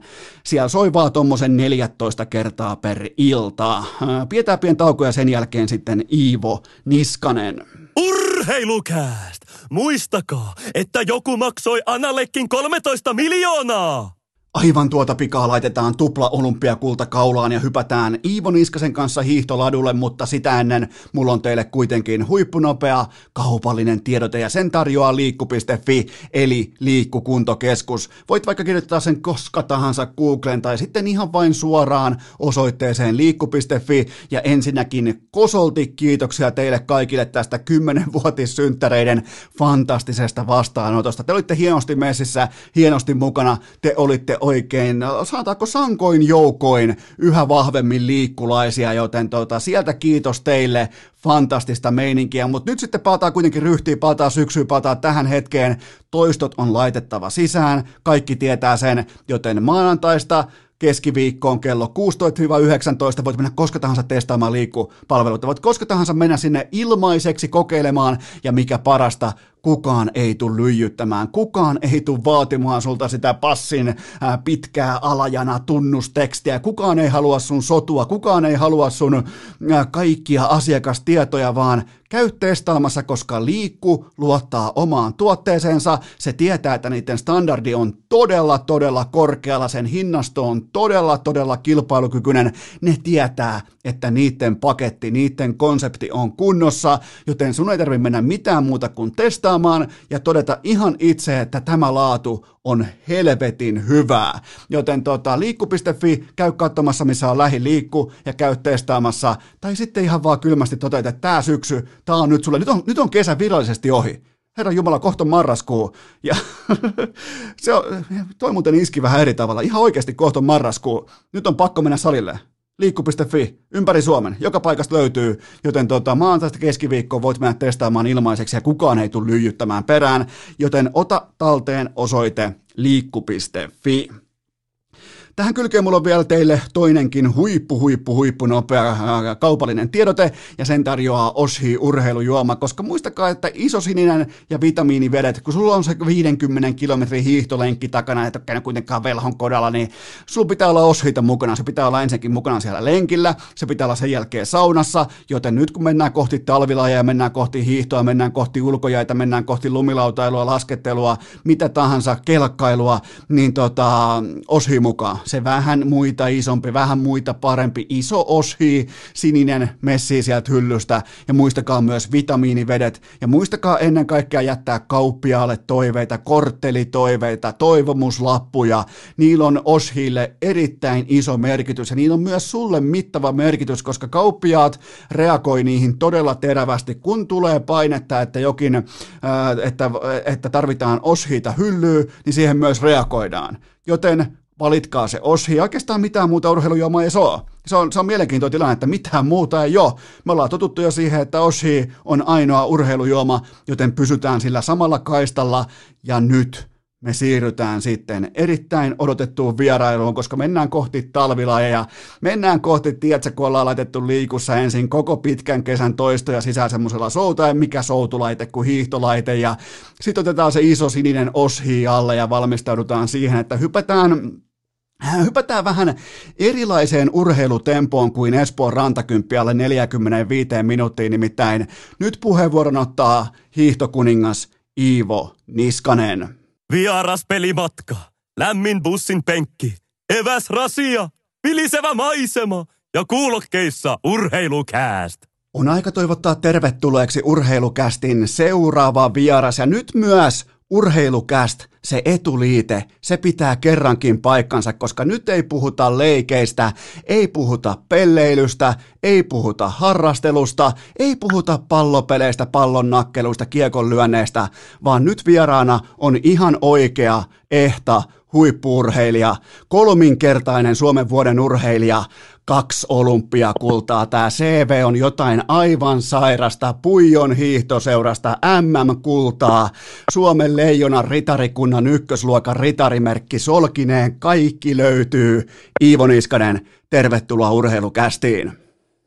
Kiitoksia, kiitoksia. Oliko miten lennokas, jos tälleen niin kuin hiihtotermein, oliko jopa niin kuin irtiotto tuossa heti esittelyvaiheessa? No ihan, ihan tota, osuut asia ytimeen, että tuota, kyllä hiihtäjänkin harjoituspäiväkirjassa on kaikkia muuta lajeja, mutta pelit ja leikit on oma kategoria. Aletaan, aloitetaan pelistä ja leikeistä, koska mä tiedän, että tota, mä, mä, mä, mä, rakastan, kun on pientä puukkoa vähän siinä niin kuin hiihtotrikoon alla, niin, niin mitkä on sun mielestä tälleen top kolme pelit ja leikit lajeja? Lähdetään vaikka niistä. Ää, pistit pahan. Tuota, kyllä niin kuin jalkapallo on semmoinen kuningaslaji niin kuin jokaiselle, se on semmoinen, joka, jokainen urheilija on varmasti hallitsee se jollakin tavalla tai on niin kuin pelannut, niin kyllä se itsellekin on ollut, ollut kakkoslajina aika pitkään mukana silloin junnuna ja se on ää, ehkä peleistä se helpoin, jota niin kuin pystyy, pystyy tuota itsekin harrastamaan tai niin kuin sitä hyödyntämään vaikka jossakin saliverryttelyssä joskus silloin tällöin ja sitten niin kuin No tietenkin jääkiekkoa sitten tulee ehkä itempi, itse enempi penkkiurheiltua, että, että, sitä tulee seurattua sillä lailla, mutta itse on aivan, aivan käsi kiekkoilijana ja sitten kolmantena täytyy sanoa tennis sitten, niin siinä, siinäpä ne oikeastaan on. Että. Niistä löytyy pelit ja leikit. Onko sinulla jotain omia joukkoita vaikka jääkiekosta? Sanoit, että olet penkkiurheilija, niin löytyykö sieltä jotain tota, omaa porukkaa, mitä sä kannustat? No pakko sanoa kalpa, kun sen verran monta kertaa on kuivalaisen Pasi kuttunut kalpa-aition katsomaan peliä, niin tuota, kyllä se, se tuota, ilman muuta kotikaupungin joukkue on. Ja, ja tuota, kyllä niin kuin, se ehkä, ehkä tästä niin kuin kotimaisesta liigasta, ja, ja tuota, mutta ehkä enemmän sitten NRI-seurannassa niin tuota, vähän, vähän vaihtelevasti. Että tietenkin kiva katsoa sitten suomalaisten otteita siellä, että siellä ei ole oikeastaan semmoista – yksittäistä joukkuetta, jota seuraa. Kuka on sun tällä hetkellä Iivo Niskasen ranking ykkönen suomalaisista jääkiekkoilijoista tai sellainen mielenkiintoisin pelaaja, jota seuraa tällä hetkellä nimenomaan sinivalkoisista? Paha, paha sanoa. Tuota, en tiedä, ehkä, ehkä se ykkönen voi kuitenkin olla Rantasen Mikko tällä hetkellä. Jumalauta, toi kato, Rane syttyy nyt, se on just, kato, se tulee kohta sitten urheilukästin vieraksi ja kehuu sut sitten vuorostaan, niin mä näen tässä jo ihan selvän kaavion. Se, ja, ja Ranehan siis haluaisi olla samassa kunnossa kuin sä oot. Et Ranehan, sieltähän lähtee kuule paita pois välittömästi, kun on vähänkin käyty salilla ja näin. Että se niinku, äh, sä oot se, joka Rane haaveilee olevansa. Voi melkein näin sanoa. Ota, lyötkö tähän allekirjoituksen päälle? No joo, ehkä, ehkä siellä ei kaveri kerää, kerää tuota BK Suppanin kesäkiloja sitten tuota aina lomakaudella. Urheilija. Okei, okay, lyödään, lyödään sukset jalkaan ja pohditaan sitä, että sä oot nyt tällä hetkellä, kun tätä tehdään, sä oot vuokatissa, mutta mikä on, mikä on ylipäätään Ivo Niskasen tilanne? Oletko pysynyt pandemian aikana terveenä? Onko kaikki hyvin? Onko kaikki niin kuin ready to go alkavaa hiihtokauteen? Aika lailla lunta vaille valmista, että kyllä tässä niin kuin ollaan hyvin pitkälle pysytty Kuopio vuokatti akselilla nyt tämä harjoituskausi. Ja ei ole onneksi mitään isompaa vastoinkäymistä ollut, ollut loukkaantumisia tai sairastelujaksoja tässä harjoituskaudella. Sikäli, sikäli mennyt hyvin ja tietenkin yksilöurheilijana niin tämä tilanne on sinänsä vähän inhimillisempi, että ö, käytännössä se perustyö tehdään urheilija valmentaja akselilla, niin tuota, siitä ei ole pahimpinakaan aikoina niin tuota, ollut niin kuin harjoittelun puolesta ongelmaa, että olet pystynyt tekemään kuitenkin asioita riittävän laadukkaasti myös yksi. Ja varmaan kuitenkin, kun vertaa, totta kai joka paikassa, kaikissa lajeissa otetaan korona itsestäänselvyytenä todella, todella vakavissaan, mutta varmaan tällaisissa äärimmäisissä kestävyyslajeissa, kun puhutaan kuitenkin keuhkoista, niin varmaan korona otetaan vielä erikseen erityispainoarvolla. No juurikin näin, että kyllä sieltä jos pahimmillaan lähtee vaikka parikin prosenttiyksikköä keuhko, keuhkokapasiteetista poistaa, että toistuvia hengitysinfektioita alkaa tulla, niin pakkasessa, pakkasessa rääkkääminen niin ei ole enää sen jälkeen mahdollista. Että kyllä se vakavasti otettava tauti on meille talviurheilijoille kyllä, että muutenkin keuhkot on se työkalu kestävyysurheilussa. Minkälaista oli pitkästä aikaa? Ilmeisesti säkin jäit nyt pois luonnollisesti tota, korkean paikan leireiltä ja näiltä, niin, niin ja poikkeuksellinen tilanne, niin miten paljon mieli kaipaa sinne? No ei oikeastaan sillä lailla mitään vielä. Viime kausi oli kuitenkin, siinä tuli niin paljon kilpailuja ja matkustelua, niin sikäli, sikäli ihan ok olla, olla kotosallakin. Ja kyllä tuota, mä tiedän, tarviiko välttämättä siihen perustyön tekemiseen, niin kyllä niin kuin vaihtelu voi jopa virkistää, että, että tuota, otetaan vastaan eikä ressata siitä, mistä on jääty paitsi, että, että se ei, ole, ei saa vaikuttaa liikaa siihen joka päivä sen tekemiseen. Oletko koskaan pitänyt tällaista matkusta, matkustamispäiväkirjaa tai tällaista kisapäiväkirjaa, että paljon tulee itse asiassa oltua siis ihan puhtaasti matkustuspäivinä tai kilometreissä mitattuna tai miten tahansa, niin missä, missä koko luokassa liikutaan? En ole, että nyt oli oikeastaan tuommoinen niin täysipainoinen maailmankapkausi, että mä oon pyrkinyt vähän niin arvokisavuosina keskittymään niihin yksittäisiin. Tai just arvokisoihin, niin sitten on kitkenyt pois sitä reissaamista, mutta lentojen määrä on aika kova, kova jos ottaa, niin kuin, että lentelee sitten vielä kotia Kuopioon jatkolentoja ja muuta, niin siinä on aina neljä, neljä lentoa per reissu ja reissuja tulee joka viikonloppu, niin kyllä sinne saa käydä, käydä tuota lentokentällä, että pyrkii viimekin vuonna niin tuota minimoimaan sen sitten, että jää jo mahdollisuuksien mukaan niin kuin lähemmäksi kisapaikkaa, jos ei tarvitse Keski-Euroopasta tulla edestakaisin koko ajan, niin ei viiti edes laskea, niitä aika paljon, paljon tullut. No, onko jo lentokentällä se tilanne, että kun alat lataamaan sitä yhdeksättä suksiboksia siihen erikoismatkotavaran hihnalle, niin, niin alkaa olla ihan tuttu kasvo jo, jo tota, lentokentällä? No varmasti, varmasti tutuksi tulee, mutta onneksi, onneksi sukset menee sitten tuota autolla ja Hultorin kanssa sitten kilpailusta toiseen. Ei tarvi kantaa muuta kuin se 23 kilonen rulla, rullilla liikkuva laukku siihen hihnalle, niin tuota, sikäli, sikäli helpottaa matkustamista. Ai siinä on tolla tavalla tehty, vähän niin kuin rockibändeillä, että supertähdet menee yksityiskoneilla ja se niin kuin kiertuen materiaali tulee sitten rekka-autoilla siellä niin kuin seuraavaa lavaa tehdään, yhtä puretaan ja yhdellä esiinnytään. Aika lailla, että me vaan istutaan sinne reittilennolla lähellä vessaa, että se on muuten sama kaava.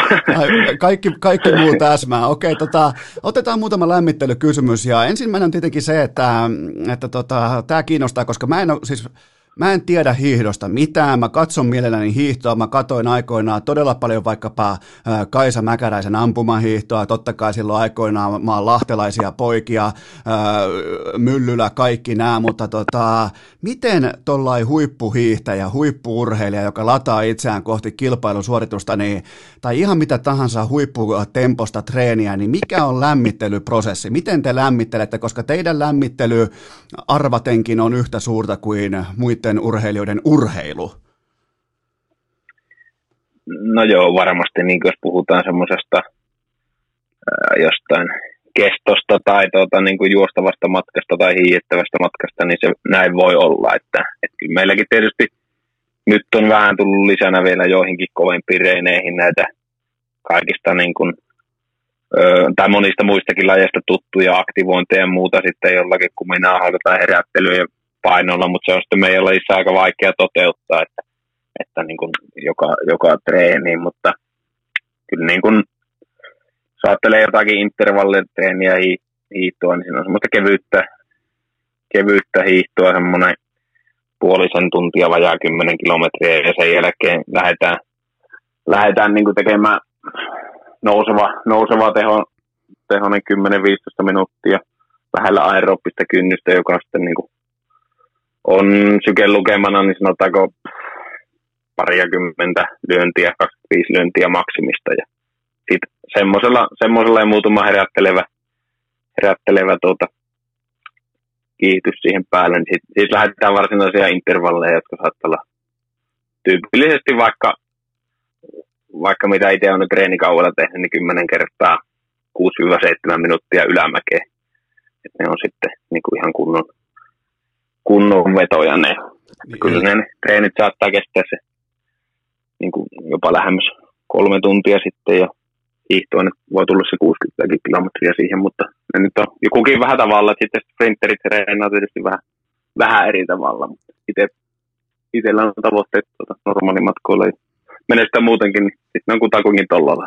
Eli se on merkittävä rooli. Okei, mulla on muutama lämmittelykysymys. Mikä tämä kesänä, tota, tämä teki muuhun tällaiseen penkkiurheilijan vaikutuksen, kun sä teit tällaisen kesäisen haasteen, sulla oli siinä, tota, sä esittelit sun Polarin kellosta, että mitä kaikkea on nyt tehty tähän, niin 2000 metriä ylämäkeä, 2000 metriä alamäkeä, ja ne lukemat, mitä sä löit tauluun siinä, niin oli aika puhuttelevia, siis siinä oli todella kovilla äh, kulutusmäärillä käytiin, niin onko tämä ihan normaali niin kuin Iivo Niskasen tällainen kesähaaste? Ää, no joo, yes, meni vähän pieleen siinä, että se oli ihan kevyt lenkki, jonka lähdin tekemään kyllä. Siinä oli Pujonmäkeä kiivetty jonkun aikaa ja ajattelin tuota, keskisykkenähän se on tosi matala, että saattaa olla jopa 80 lyöntiä minun maksimisykköstä, niin kuin, mitä se on ollut, että niissä näissä niin kuin, intensiteetti on ollut matala, mutta se 2000 metriä tuli siitä, että se on saman verran nousua ja laskua, mitä on Holmenkolle, niin 50 kilometrin hiihossa, niin siinä ehkä niin kuin realisoituu se, että lähdet kipuamaan sitä mäkeä tuntikausia ylös ja alas, että, että kun se hiihtäminen ei näytä telkkarista miltään, mutta maailmankapladut, niin ne on aika vaativia kuitenkin sitten korkeuseroiltaan.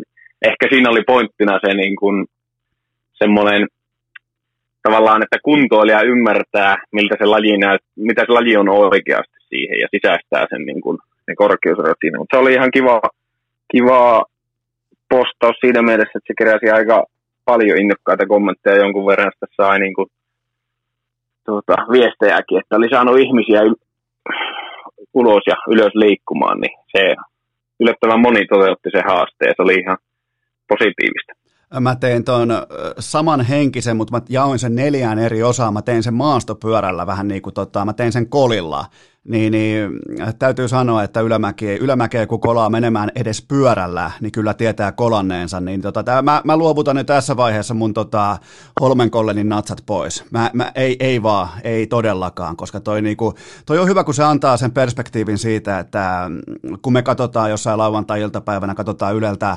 hiihtoa, tuossa menee Iivo, mutta kun se TV-kuva, varsinkin nykytekniikoilla, kun pitää saada niin monta hiihtäjää samaan laajakuvaan ja näin, niin se blokkaa paljon niitä niitä pieniä ylämäkiä, kaikkia niitä pieniä nousuja, niin tuossa oli hyvää perspektiiviä siitä, että kuinka paljon siellä ihan oikeasti kiivetään ylöspäin. Joo, kyllä. Seuraava lämmittelykysymys, ja tämä on ihan täysin tota, totta kai nyt, kun kaikki urheilukästin kummikuuntelijat tietää, että mä oon nykyään kanssa kestävyysurheilija, koska mä sain juostua Espoon rantakympin alle 45 minuuttia, mikä oli ihan täys niin kuin suomalaista kestävyysurheilua sokeraava tulos, niin mikä on sun paras tulos äh, 10 kilsan juoksumatkasta? No nyt silloin elokuun lopussa juoksin 30-39, mutta siitähän yleisurheilupiireissä sitä ei hyväksytty, että se ei ollut tarkkuus mitattu, mutta toivottavasti joku on käynyt sieltä mittaan. Että, että kyllä mä väitän, että semmoinen niin ratakimppi olisi haaveena juosta kakkosella alkavana, mutta tuota, se jää, jää ensi kesää, että tuli pikkasen niin jalan kanssa semmoista öö, va, vaivaa, niin ei pystynyt sitten lähteä haastamaan tuonne Kalevan kisoihin, mutta kyllä mä luulen, että ne niin kuin tälleen 80 kilon sarjassa painivalle, niin ne on ihan ok juoksia kuitenkin, että ei olla ihan juoksia painolukemissa. Joo, ja ihan näin niin urheilukästinkin tota, piirissä. Kyllä tuolla pärjää mä lupaan. Kyllä tuolla niin tol, tota, että on toi 15 minuuttia mua parempi numero siihen. Tota, mä siis joskus aina vaan leikittelen sillä ajatuksella, että milloin vaikka joku kovajuoksija olisi maalissa jo, kun mulla on se reitti kesken, niin, niin se vetää nöyräksi. Se vetää niin kuin, kun itse tietenkin ihan normi niin kuin urheilijana, niin, niin kun yrittää vaan niin kuin puskea eteenpäin, niin se ajatus, kun siellä puhutaan siis viidestä neljästä kilometristä, milloin ne on jo, se kärki on maalissa, niin se on kyllä puhuttelevaa. Mutta kyllähän toi 30-39, niin onhan toi nyt ihan poskettoman kova aika. No joo, ja on se sunkin 45 minuuttia, niin kuitenkin aika paljon kovempaa vauhtia kuin hokihölkkää. No niin, no nyt sä ymmärsit, tuota, miten... Juoksu, juoksusta voidaan puhua. Piti oikein kalastaa sieltä, mutta nyt mä voin katsoa laittaa lööppi, että Iivo Niskanen ylistää, ylistää Eno Eskon tota, ää, kympin juok. Nyt mä sain vihdoinkin sen lopullisen mitalin kaulaan, mutta ää, kiitos tuosta. Mä lähetän sulle tilisiirtona sovitun summan, tota, miten toi kehu maksaa, mutta ää, tota, ää, mulla on seuraava lämmittelykysymys. Tämä on oikeastaan aika mielenkiintoinen, koska ja tämä on myös asia varmaan, mitä sä et ihan hirveästi noteraa sun arjessa, mutta parhaimmillaan sun ammattia toteutetaan aivan uskomattomissa maisemissa, niin missä on sun mielestä hienoin hiihtää? Nyt on paha. Totta.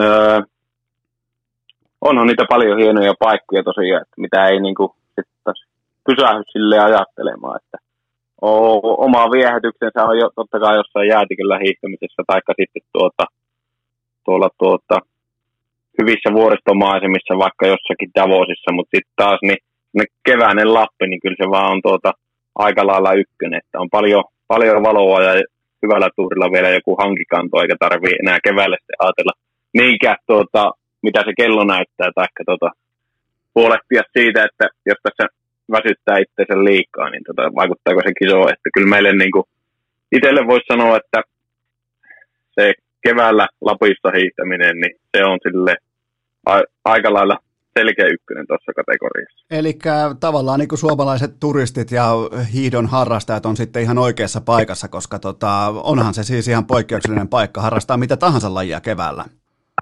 On, on kyllä. Tota, mä oon kateellinen kuntohiihtäjille, että ne saa tota, nautiskella siitä, että ei tarvi, tarvi ajatella, voi hiittää vaikka koko päivä ja istua siihen tuota makkara tikku, tikku kädessä nuotiolle ja paistatella pippua takaa raivolla siihen aurinkoon, niin tuota, kyllä se on, se on makia hommaa varmasti. Miten paljon joskus kiristää vähän niin, kuin, niin sanotusti kaulusta, kun hiihät vaikka velhon kodan ohi ja sieltä tulee se letun tai räiskäleen tuoksu, missä on joku kiva mansikkahillo päällä, niin, ja sulla on kilometrilukema 58 taulussa ja räkäposkella, niin tuleeko koskaan mietitty, että ai saatana, kun olisi mukava ottaa tuohon pikku kaakao ja yksi lettu? Kyllä, kyllä se tuota, teki, tekisi varmasti ihan hyvää välillä pysähtyäkin. Mutta mut ei voi pysähtyä. Ihan, ihan vaikka huippurheilijanakin, ei panta kiristäisi koko ajan niin paljon. sä oot tunnetusti, niin kuin sä sanoit, jos sä oot kova, kova, kova urheiluihminen, niin, niin sulla on tuossa, kun mä nyt soitan sulle, sulla on tuossa sun puhelimen taustakuvana ää, tota, ilmeisesti sun ravihevonen, niin kerro vähän tästä sun Mulla on tässä käynyt Juha Puhtimäki, joka on henkeä veren ravi-ihminen, mulla on käynyt Roope Korhonen, joka on henkeä veren ravi-ihminen, niin kerro vähän tästä sun, sun tota, suhteesta raveihin. No se on alkanut joskus silloin tuota kotoisin pieniltä paikkakunnalta Vieremältä ja siellä on kesäravit on niin kuin koko kylä kovin juttu ja on mäkin sitten tuota 4H kerhon kautta vähän roskan keräjänä pyörinyt raviradalla ja sitten ollut tuota Totoluukulla myymässä ja tälle, että se on ollut silloin aika, aika lähellä niin kuin, öö, hyvin tuommoinen perinteinen laji niin kuin maastohittokin, joka oli tuota Viremän kyläläisiä niin kuin yhdistävä tekijä, niin tuota, kyllä se on ollut sieltä, sieltä asti mukana, että nyt on sitten muutamassa hevosessa ollut kimpassa mukana, että en ole ihan mitään että tuota, puhtimäkenä ei kerkiä pyörimään, että sen verran pitää kuitenkin hiihtiänä reenatakin, että ei kerkiä vielä ajamaan. se, se, se jää tuota, se reen, reenarihomma vähän odottaa tulevaisuutta. Että on jonkunlainen haave kyllä, että ihan hieno homma on sekin, mutta kaikki ei kerkiä. Joo, mä mutta... seuraan lähinnä niin kuin sitten etänä. Pesäpalloahan nyt pelaa vaikka tota hevosen selästäkin, ettei se ole niin, niin justiinsa sellajin kanssa. Mutta ketä sulla on muuten, onko sulla jotain tuttuja nimiä näissä omistuskimpoissa tai näissä, missä tota, teidän niin kuin ravi-business pyörii? Ää, no meillä on yksi, yksi on niin kuin hiihtäjäporukan kanssa. Okay. Siinä on varmaan sitten tuota, niin kuin kymmenen osa on se, että se on ollut meillä semmoinen tuota, hengennostatus tuota, hetki aina, kun on päästy katsoa lähtöä sitten vaikka porukalla leiriä aikaa. se oli ihan kiva, että pojatkin lähti siihen ja eikä se sitten kymmenen osaa, niin se ei ole kuitenkaan tuota, mikään semmoinen maalle kaatava harrastus, että tuota, siihen pystyy matalan kynnyksen juttu lähteen. Se on ollut meille ihan mukava, mukava juttu. Eli ravit on lähellä sydäntä, mutta mennään kuitenkin, lyödään takaisin sukset jalkaa tämän meidän pienen tota, velhonkodan tauon jälkeen. Ja ää, kerro mulle harjoittelusta sen verran, tämä kiinnostaa mua, että mikä on niinku sellainen, mikä menee sun papereissa kovaksi treeniksi, sellainen Iivon spesiaali tai ää, totta kai niinku suomalaisen hiihdon ää, nostalgisessa historiassa on paljon erilaisia suokuvia, kaikkea tätä, niin ää, mikä on Iivon spesiaali? Öö, Jaa, no kyllä ne on varmaan nuo mäkireenit, että voi olla vielä, vielä niin kuin kovempia, joita tulee tehtyä. Tuota, ehkä yksittäisistä harjoituksista, mitä on jäänyt mieleen, niin oli tuo Passos Televio tuolla Keski-Euroopassa. Mä en muista, mikä on tämä autotie, jos on, taitaa olla ainakin Euroopan, mutta jos ei maailma eniten niin kuin noita serpenttiinimutkia. Ja se on tuota, melko, melko tuota, monen vuori kiivettäväksi rullasuksille ja kesällä tuli hiettyä sitä, mutta sillä saattoi olemaan pyöräkisat sitten samaan aikaan, että se pyöräkisa tuli sieltä takaa, kun itsekin hiihti ja tie suljettiin, niin, niin silloin isä, isä oli mukana leirillä ja oli oma leiri, niin tuota, mäen päällä sanoi, että no kerran tie on suljettu, niin veetään tuota joutessaan toiselta puolenkin ylös, että käydään tuota syömässä pasta alhaalla ja hiihetään ylös. Et siinä tuli se kerralla se reilu 3000 metriä sitten tuikittua siihen pelkkään ylämäkeen, niin tuota, se on jäänyt mieleen kesähelteessä painellessa, että sitä kovempaa harjoitusta tuskin koskaan tuun tekemään. Että pyöräkisalle kiitos siitä, että tie oli suljettu. Mon, monta, mon, mi, mihin äh, Polarin numerot äh, pysähtyi, mitä, mitä tuntimääriä tai kalorimääriä, tai jos muistat mitä tällaisia, niin tota, onko heittää jotain? Siitä on sen verran aikaa, että eiköhän siinä se tota, ainakin, ainakin neljä tuntia on vierähtänyt, mutta ei tarkkoja lukemia ei kyllä muista. Kyllähän ne kalorimäärät on aika kovia, mitä mittarit, mittarit sitten näyttää meille, että kyllä siinä niin kuin saa aika lailla lopua ja ravata jääkaapi tuota, ja sängyn väliä, että kyllä tuossa niin kuin, ei sille tule oikeastaan, ne ei ole niin merkityksellisiä, että, niin. että se harjoituskaudella varsinkin, niin ei sillä niin pahimmillaan kovimmillaan reeniviikolla, niin ei oikein liian terveellisestikään voi syödä, että sit pitää syödä melkein vaan koko ajan jotakin, että, että to, tulee riittävästi, että ei voi, ei voi liian paljon oikeastaan syödä. Että siinä on oma, oma muutos sitten tulee elämään, kun lopettaa urheilu, että on tottunut vähän syömään enempi, enempi mitä ehkä sitten normaali kaveri, että ei käy ihan tota, sille, että alkaa mies paisua, kun ura loppuu, niin siinä saa vähän miettiä sitten. Mikä on sulle vaikka just rullasuksilla tai sitten ihan, ihan tota normi ladulla, niin mikä on sellainen määrä kilometreissä, että on oikeasti hiihdetty paljon? Että alkaa, sullekin tulee sellainen, että nyt on muuten aika pitkä matka tultu. No kyllä se alkaa, kun sadan kilometrin päälle alkaa menemään, niin kyllä se sitten, sitten on jo voi sanoa, että on niin normaali pidempi reeni. Se, 60 voi olla aika peruskin. Niin, sama homma. Niin, mulla jo kuule ihan sama homma. Mä en varmaan pystyisi edes vetämään moottorikelkalla 60 kilsaa ilman taukoja. Että tota, et, tota, kuuntelet sä muuten mitään? Toi on totta kai toi on aika yksinäistä puurtamista ja siinä tehdään tehdään töitä ja harjoittelun ideanahan on totta kai kaikissa lajeissa se, että se harjoittelu menee niin sanotusti luihin ja ytimiin ja se fokus on vain siinä työnteossa, eteenpäin menemisessä, kehittymisessä, mutta pystyykö sinä olemaan korvis vaikka musiikkia tai podcasteja tai jotain samaa aikaa?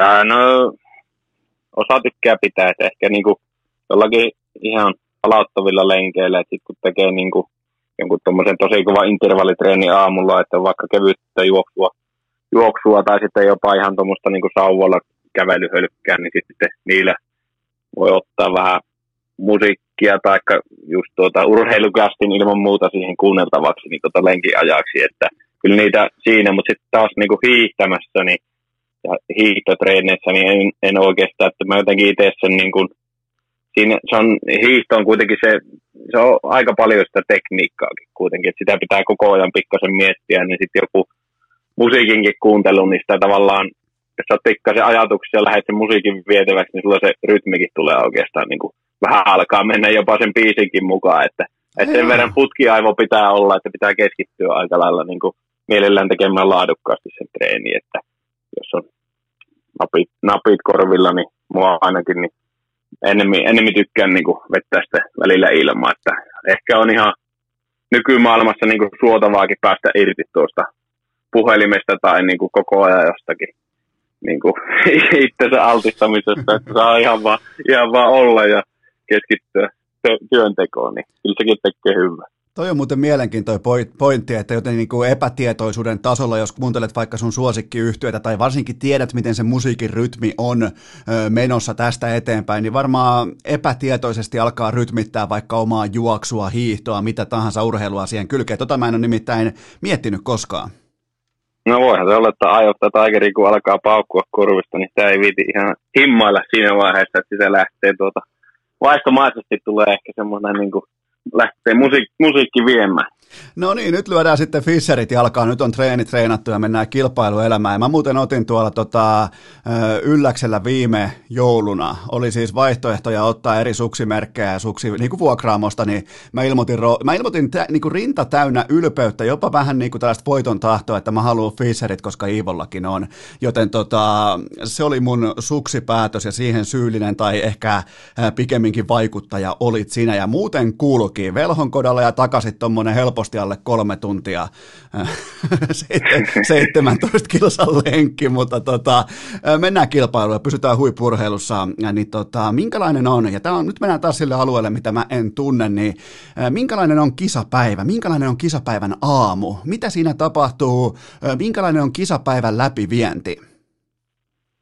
Öö, joo, sinä ehkä herätys, herätys on noin, tuota, tietenkin joskus on iltapäiväkisoja, mutta pääasiassa ne on meillä aamupäivä kisoja, että kolme puoli tuntia, neljä tuntia ennen lähtöä yleensä herää ylös ja sitten käy tuota, semmoisen tuota, ulkona aamulenkin, niin parikymmentä minuuttia hölkkeilemässä ihan jotakin.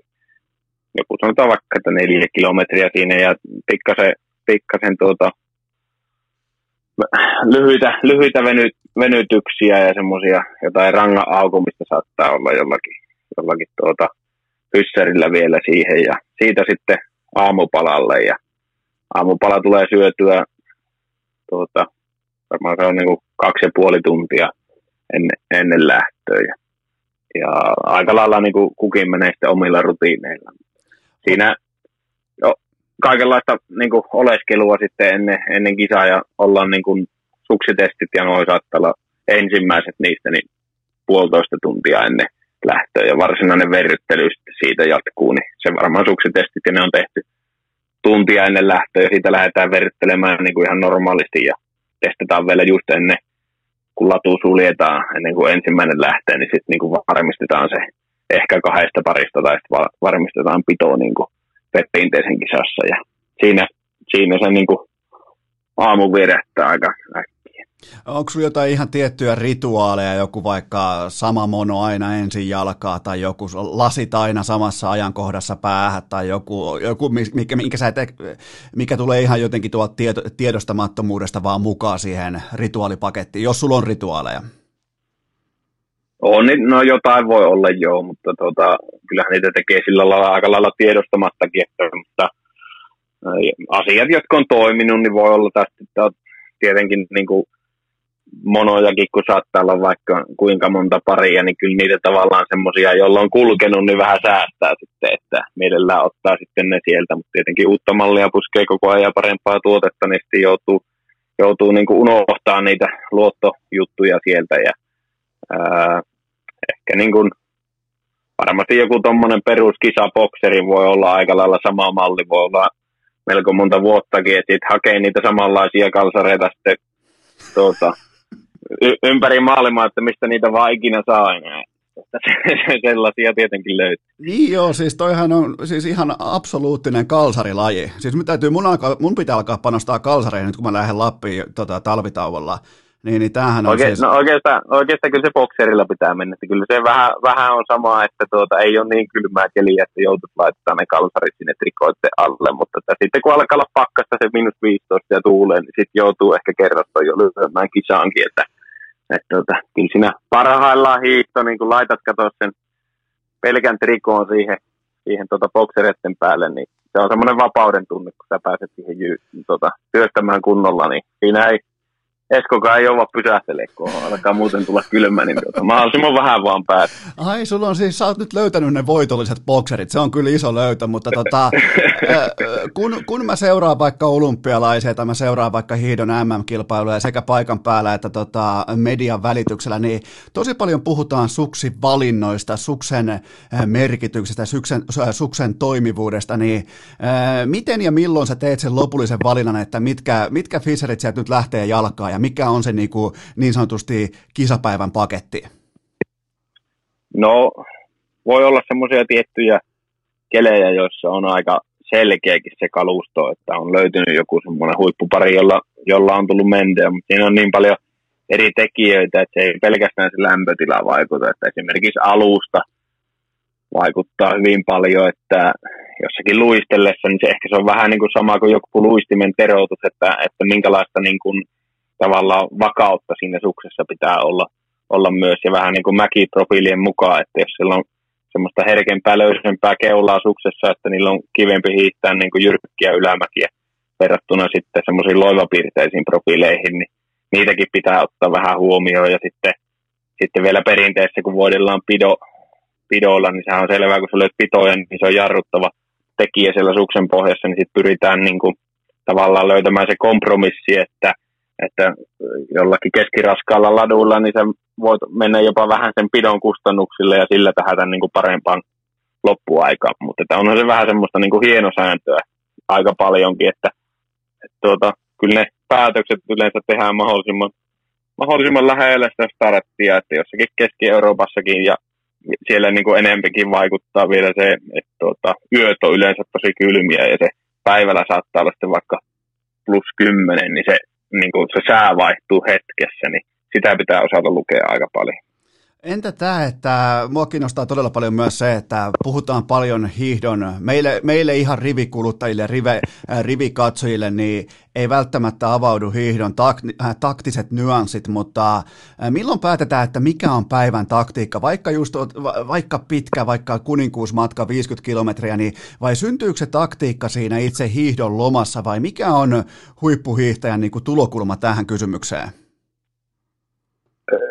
No joo, no, minu, minutkin haukuttu monta kertaa, että taktisesti köyhä, köyhä kaveri, että yrittää vetää aina, mutta tuota, kyllä se niin kuin ilmiselvää on, että, että tuota, se on iso elementti yhteislähdössä. Vähän sama kuin pyöräilyssä, että vauhit kun kasvaa, niin peesihyöty, peesihyöty on iso silloin ja kyllähän siellä säästää ilman muuta energiaa. Niin kuin, ja vaikka olisi väliaikalähtökin, niin pitää miettiä se vauhdinjako. Kyllä ne käydään niin kuin, niin kuin edellisenä iltana aika lailla ja oikeastaan valmistavaan treeniin, jos tehdään vaikka yhtä tai kahta päivää ennen sinne kisaladulla, niin siinä pyritään ehkä niin kuin hakemaan, että millä tavalla pitää mihinkin maaston kohtiin sitten hiihtää, jos on väliaikalähtö ja omia vahvuuksia tietysti pitäisi niin kuin niissäkin, niissäkin hyödyntää. Et ei meillä, meillä ei vielä pystytä ihan niin kuin norjalaisittain niin kuin luomaan joukkuetaktiikkaa sitten, että kyllä heillä niin kuin näkee sitten monessa – monessa kilpailussa, että, että on päätetty vaikka, että ei, kukaan ei saa vetää johonkin 20 kilometriä tai jos joku, joku sprinteri johtaa jotakin touria, niin sitten ne, sit ne kyllä niin kuin pitää tavallaan sen matkavauhin mahdollisimman rauhassa, että, että siinä mielessä niin kuin hiihtokin on joukkueen mutta me edellisenä päivänä ja sitten se kelikin vaikuttaa siihen paljon, niin ne hyvin usein sitten muotoutuu. Saa suunnitella etukäteen, mutta se on kuitenkin hetkessä elämisestä se itse kilpailusuoritus siinä lopullisesta päätöksestä. Saatanan norjalaiset, ne on kyllä aina niin kuin, ne on, ne on, ne on kantona kaskassa kyllä joka, joka hommassa, mutta tota, me kaikkihan ollaan ihan inhimillisiä toimijoita, me ollaan ihmisiä, vaikka sun urheilu on pitkälti, sä oot kuin kone noin niin kuin fyysiseltä kunnolta, niin missä, päiv- tai missä kohdin kisapäivää sä tiedät tai kis, äh, kisan lomassa, missä kohdin sä tiedät, että okei, tämä on se päivä, okei, tämä on se the päivä, kun kulkee, kun kaikki onnistuu, kun on oikea taktiikka, oikea suksi, niin onko siellä jotain niin kuin merkkejä, mitä pystyy poimimaan, että okei, nyt se muuten on mun päivä?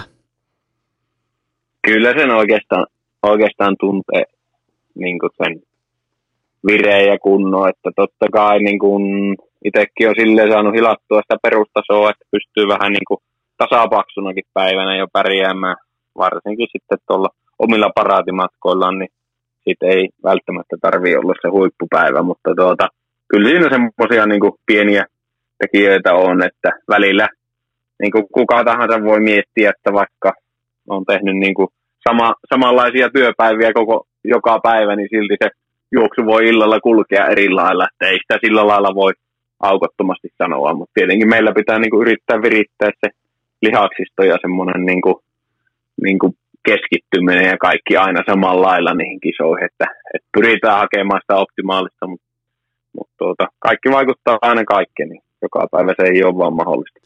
Mitä se tarkoittaa hiihdossa, kun jollakin on kova kisapää? Kuinka paljon siinä mennään sinne henkiselle puolelle? On se paljon, kyllä paljonhan se on niinku semmoista, tässä, öö, sit kun on, on niinku kisakilometriä ja vuosia alkaa olla takana, niin kyllähän se niinku vaatii sitä kovaa kisaa, että se niinku viimeinen, viimeinen latinkin tulee sillä henkiseltä puolelta sitten käyttöön, että ei, ei se sitten ehkä se enempi on se kilpailutilanne ja se numerolappu, joka sytyttää meidänkin lajissa. Kyllä se niin kuin itsensä piiskaaminen, niin kyllä se mieli pakottaa mukavuusalueelle kyllä, jos siinä ei kaveria ole vieressä kirittämässä. Että kyllä siinä toisesta saa apua. Eli se on, toimii ihan niin kuin kaikki muukin elämä, kun tekee riittävästi laittaa toistoja sisään tietyssä asiassa, niin tarvii niitä kilpailuvietin tuomia tuntemuksia, jotka työntää sua sitten uusille tasoille taas tota, niin kuin ihan absoluuttisessa kilpailutilanteessa. Kyllä, kyllä. Öö, mitä ajatuksia, vaihdetaan ihan orastaen aihetta, tullaan pois sieltä yksittäisestä kilpailusuorituksesta, mutta öö, mitä ajatuksia tämä herättää sussa, koska mm, about kuka tahansa suomalainen ihminen tietää, että kuka on Iivo Niskanen, niin öö, miltä se tuntuu tai mi, mi, mitä ajatuksia se herättää, kun suurin piirtein kerran neljään vuoteen plus siihen sitten MM-kisat, niin tulee Suomessa sellaisia hetkiä, jolloin koko kansakunnan silmät kohdistuu Iivo Niskaseen, niin minkälainen tunne se on? Oh, paha sanoa, ei sitä tota, kaikkeen tottuu, mutta, mutta, mutta ei sillä lailla niin, niin paljon kuitenkaan sitten semmoisena niin arvokisena hetkinä tai tuota, muuten, muutenkaan, niin en sitten viiti, viiti oikein seurata, että kyllähän sitä niin kuin mediaa, että tuota, kyllä sitä niin kuin omalaisessa kuplassa sitten kuitenkin on, että ne on niitä perus, se on oikeastaan niin kuin linjastolle menisi töihin, että tässä on nämä perusrutiinit, mitä joukkueessa tehdään ja mennään paikalle ja tehdään noita samoja asioita, niin ei sinänsä niin kuin paineet on ehkä kuitenkin, tai rimo on asetettu itse sen verran korkealle, että ei sillä ole sillä lailla merkitystä, mitä joku muu odottaa. Niin, ja se tota, tavallaan kuitenkin tässä maassa sillä on urheilu historiallisesti erittäin korkea painoarvo, kun on hiihtokuningas, niin, niin kyllä se varmaan ihan jo ar- arjessakin aistii sen, että sulla on aina odotuksia mihin tahansa kisaan tai ladulle tai mitä ikinä sä teetkin, niin sulla on odotuksia aina.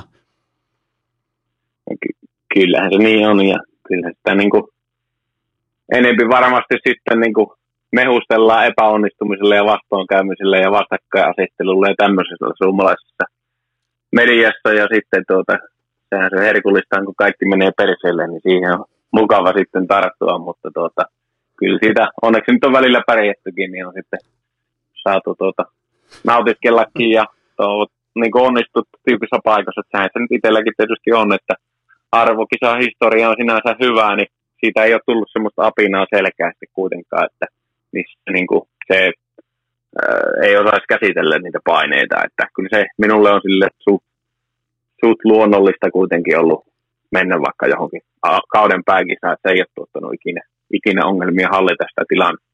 Niin eikö se ole nimenomaan se suuruuden merkki, kun ei, ei siis kierrä kaiken maailman piirikunnallisista kultamitaleita, vaan silloin kun on kaikki marmorit pöydässä, niin kyllähän me ollaan viimeiseen tuommoiseen kuuteen vuoteen nähty parasta mahdollista Iivoa. No toistaiseksi on mennyt näin, ja kyllä mä niin kuin itsekin sitä sanoin, että se tilanne, kilpailutilanne sytyttää ja saa sen viimeisen, viimeisen niin kuin, ää, psyykkeen ladattua siihen, tai psyykattua itsensä siihen, että on valmis vähän siettää enemmän sitä pahaa oloa kuin yleensä, niin tuota, ei, ei niitä joka, joka viikonloppu ei semmoista hurmosta tuu kuin vaikka 2017 lahessa, että, että siellä oli poikkeuksellista niin kuin, tuota, kannustusta vielä siinä siivittämässä niitä suorituksia, niin onhan semmoista hankala niitä on tuohon tuota syyssateeseen saada semmoista raivoa päälle johonkin reeniin kuin vaikka tuota 15 kilometriä peritsoa ja viimeinen mäki, niin ei, ei se, se ei ihan lähde joka kerta. Ja oli muuten Lahessa vielä komea olla paikan päällä, kun sä pystyt siinä niin kuin kisa-alueella menemään ihan eri paikkoihin koko ajan kannustamaan, huutamaan, pyörität räikkää ja huua tiivoa, niin käytännössä millä hetkellä tahansa Iivo voi mennä susta ohi. Joten se oli tällaiselle niin kuin fanillekin ihan helvetin hieno hetki, että koko ajan tultiin ja mentiin ja, ja tota, itse pystyi vaihtamaan kannustuspaikkaa ja totta kai sitten loppuhuipennus siellä kaarteessa. Mutta tota, se, siis se tällaiselle ehkä enemmän jääkiekko, jalkapallo, jenkkifutis, koripalloakselin ihmiselle, niin silloin vähän niin kuin jopa hiihto pääsi yllättämään oman niin kuin viihteellisyyden monimuotoisuudella, ainakin meikäläisen. No kyllähän se niin kuin sillä lailla on, että itsekään ei käy kieltäminen sitä, ettei se, etteikö se niin kuin, verrataan vaikka jotakin jääkiekko jääkiekkoottelun tuotteistamista tai semmoista niin kuin helppoutta tulla sinne, mutta että moni, moni ei kuitenkaan, niin kuin, tai moni jää paljosta paitsi, jos ajattelee, että laji on parhaillaan televisiossa, että kyllä se niin kuin kotimaankin maailmankapit, niin kyllä siinä omanlainen tunnelma on kuitenkin, että siinä niin kuin porukka kerääntyy ja pääsee just liikkuu, mutta johonkin tiettyihin, tiettyihin paikkoihin, niin porukka kerääntyy katsomaan ja huutaa, niin on siinä semmoinen omanlainen viehätys varmasti, mutta, mutta tuota, laji tai lenkki pyörii niin laajalla alueella, niin siinä mielessä se niin kuin, sillä lailla hankalampi varmasti hahmottaa myös katsojalle sillä paikan päällä. Mutta eikö toi ole nimenomaan sitä, sä vähän sivusit jo aihetta, mutta eikö toi ole nimenomaan sitä kovaa kisapäätä, että silloin kun on hyvin, hyvin fyysisesti tasaisia kilpailijoita rinnari, rintarinnan, niin, niin jotenkin se vaan se niskanen sieltä tulee sitten ne ratkaisevat kilometrit ensimmäisenä maaliin, niin, ja nimenomaan niissä tärkeimmillä hetkillä, MM-kulta, olympiakulta, niin, niin, niin siitä ilmeisesti puhutaan, kun puhutaan kovasta ankarasta kisapäästä. No on se näin, se, tota, tietenkin, kyllä se, niin kuin, kyllä se tota, vaatii semmoista keskittymistä. Sitten taas kun sä oot sen verran latautunut, niin sekin, että se ei mene yli, että, että on helppo lähteä liian kovaa. Tämä on helppo tehdä niin pöljien ratkaisuja sitten, että ne ei kannakaan ihan maaliin asti semmoisessa tilanteessa, että, että kyllä siinä kyllä siinä vähän niin kuin nousee kellä tahansa, että, että kun mennään siihen tosi paikkaan, niin on se omanlainen tilanne kyllä, että hankala kuvailla, että millä se joka, jokainen tietysti, ne on päässyt se itse kokemaan, niin tietää kyllä ja varmasti mistä puhuu, että arvokisat on aina kovia juttuja. Jännittääkö sua lähteä viivalle vaikka olympia kuninkuusmatkalle tai johonkin vastaavaan? Onko siellä sellaista niin positiivista perhosta vatsassa vieläkin? Onhan se, jos olympialaissakin on pitkiä välejä, että ei hiitä joka päivä, niin 50 kun odotti siellä totta, käytännössä viikon verran korealaisessa tuota, parakissa, että just, just saatu valmiiksi semmoinen koppi, missä tuota, yövyttiin sit, niin viikon verran, kun siinä pyörittelet ja ei nyt joka yö ihan nuku, nuku tuota painetta, että viimeisen yön vedin kyllä ihan hyvin, hyvin sitten, mutta tuota, kyllä siinä saa semmoista niin kuin, kyllä se odottava aika on pitkä siinä, siinä hommassa, että sitten joka aamu kun heräät, niin skannaat, onko kurkku kipeä tai tuntuuko tai kolottaako jossakin, että kohta olisi uran pääkisa, niin kyllä se, kyllä se vähän jopa neuroottista on tietysti ja pitkiä päiviä.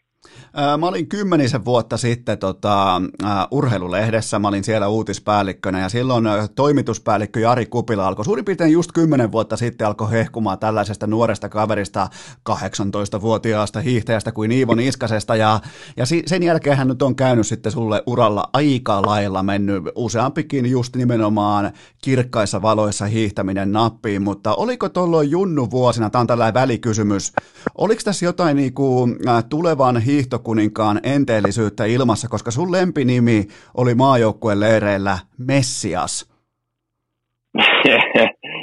Ei se ehkä ihan paikkansa pidä, että tuota, oliko se nyt lempinimi, että sen ehkä tuota, vanha, vanhempi tuota, huoltopä, huoltomies tuota keksi joskus, kun Ruokalaan, Ruokalaan saapui silloin nuorena poikana enimmäisenä maajoukkueen vuosina myöhässä. Niin tuota, jotenkin se siinä käveli jotenkin kädet levällään tai jotain, niin sen alijääli sieltä.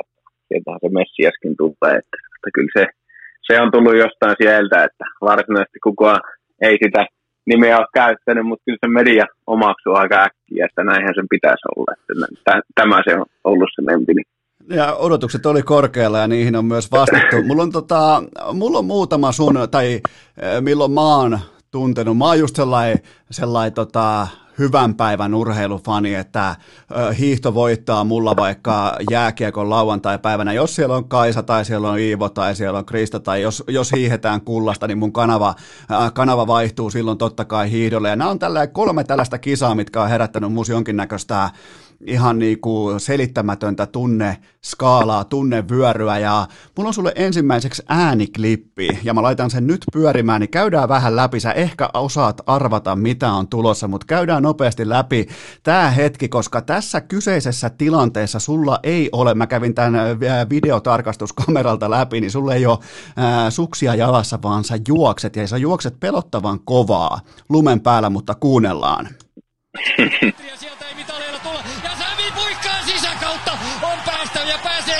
ensimmäiseksi. Ja sitten Norska kaatuu. Ja Venäjä! Venäjä! Venäjä! Venäjä! Venäjä! johtaa. Sami Jauhojärvi johtaa viidellä Tuossa hetkessä saat, saat kuuluttaa varmaan tuhansia kertoja tähän kuuteen vuoteen, mutta pystytkö jotenkin niinku arvioimaan sun omaa spurttia, mikä lähtee tuosta, kun sä lähdet juoksemaan pitkin sitä maalialuetta, niin aika terävällä jalalla? Joo, on. Siinä, siinä on sitä latinkia, että siinä on sitä arvokita virettä. Että kyllä siinä tuota, vähän, on, vähän on kaverissa henkeä, että siinä on nuori kaveri innossa. Se oli tota, miltä se näytti tai miltä se tuntui katsoa siitä niin kuin ihan first person näkövinkkelistä, se kaikki niin kuin, työnteko, kaikki se duuni, se hiki, ne kyyneleet, ne pettymykset, ne kaikki avautuu siinä sun silmien edessä ja sitten tietenkin konkre- konkretisoituu olympiakullaksi ja porilaisten marsiksi, niin, niin tota, mit, mitä aivot ajatteli sillä hetkellä? No se oli, joo, ehkä siinä tuota jo vähän lyötiin niin kuin kiviä yhteen tuon Hannes Dodslerin saksalaisen hiihtäjän kanssa siinä, että nyt tulee olympiamitali kummallekin. Heille nyt ei sitten siihen kolorin myötä, niin kaveri jäi lumeen makaamaan ja niille jäi mitali saamatta siitä – siitä, että tuota, ei kelvannut vaikka se ylös noussut, niin olisi kyllä silti bronssiin saanut siitä. Niin tuota, kyllä siinä semmoinen, niin kuin, siinä oli se niukka tappio, kun jäin neljänneksi normaalilla kisassa 0,2 sekunnilla, niin alkoi olla jo vähän semmoista hyvää olon tunnetta, kun se oma osuus oli hiihetty, että nyt on kolme irti, että mitali tulee ainakin, mutta tuota, sanotaanko näin, että sitten sit se, niin se loppuratkaisu, niin ei, sitä ei niin kuin, se ei jäänyt niin tarkasti mieleen. Totta kai sitä on katsonut monta kertaa jälkikäteen. Kyllä me hämärästi muistan sen loppu, suoraan just juoksu ja sen kannustuksen sinne alueella. Ja siinähän oli sitten, juhlittiin ja voittoa joku 10 minuutin veren ja sen jälkeen alkoi olla huhua niistä saksalaisista protesteista ja muusta, niin piti vähän vetää niin kuin, vetää niin kuin varmistinta liipasimme, että otetaanhan vielä, että kävikö tässä kuitenkin huonosti, mutta ei siinä sitten mitään, mitään käynyt, että veettiin haastattelualueen läpi ja juhlittiin sitten voittua, että, että tota, kyllä se oli yhtä hurmosta sitten se loppuaika siinä tämä jäi, tämä jäi mulle siitä erityisesti mieleen, että me oltiin valmistautumassa siinä jäähallin puolella Sotsissa, me oltiin valmistautumassa tota Suomen ja Venäjän välieräotteluun, puolivälierämatsiin olympialaisissa, ja siihen aikaan, niin kuin varmaan hyvin muistat, niin Venäjällä oli aivan poskettoman kalliit nämä datapaketit ja niin kuin kännykän käyttö, oli. Siis ihan siis puhutaan kymppi per megatyyppisistä hinnoista, niin mä pihistin tota hiihtotulosta Twitteristä siten, että mä päivitin valitin aina yhden, joka mä tiesin, että se seuraa sitä niin kuin kisaa ihan sekunti sekunnilta, niin mä, tota, mä päivitän, mä päivitän, mä säästin dataa, mä päivitin, päivitin, päivitin, ja sit kun sinne tulee caps lockit pohjassa, että Suomeen kultaa, niin mä huuan siellä hallissa, että Suomeen kultaa, ja ihmiset alkaa huutaa siellä hallissa toisilleen, että Suomeen kultaa, Tiivo ja Musti, Suome, nyt on kultaa, ja siellä alkaa Suomen liput liahua siellä tota, alkulämmittelyssä. Just siinä niin kuin, mentiin kohti ottelua ja mentiin näin, niin yhtäkkiä Suomen fanit alkaa siellä hallissa heiluttaa lippuja ja huutamaan, ja niin siitä syystä se on jäänyt tosi tarkasti mieleen. Joo, joo. Eh, ehitkö itse katsomaan sitten vielä jääkiekkoa päälle vai oliko mitalikahvit niin, niin tota, vei kaiken ajan?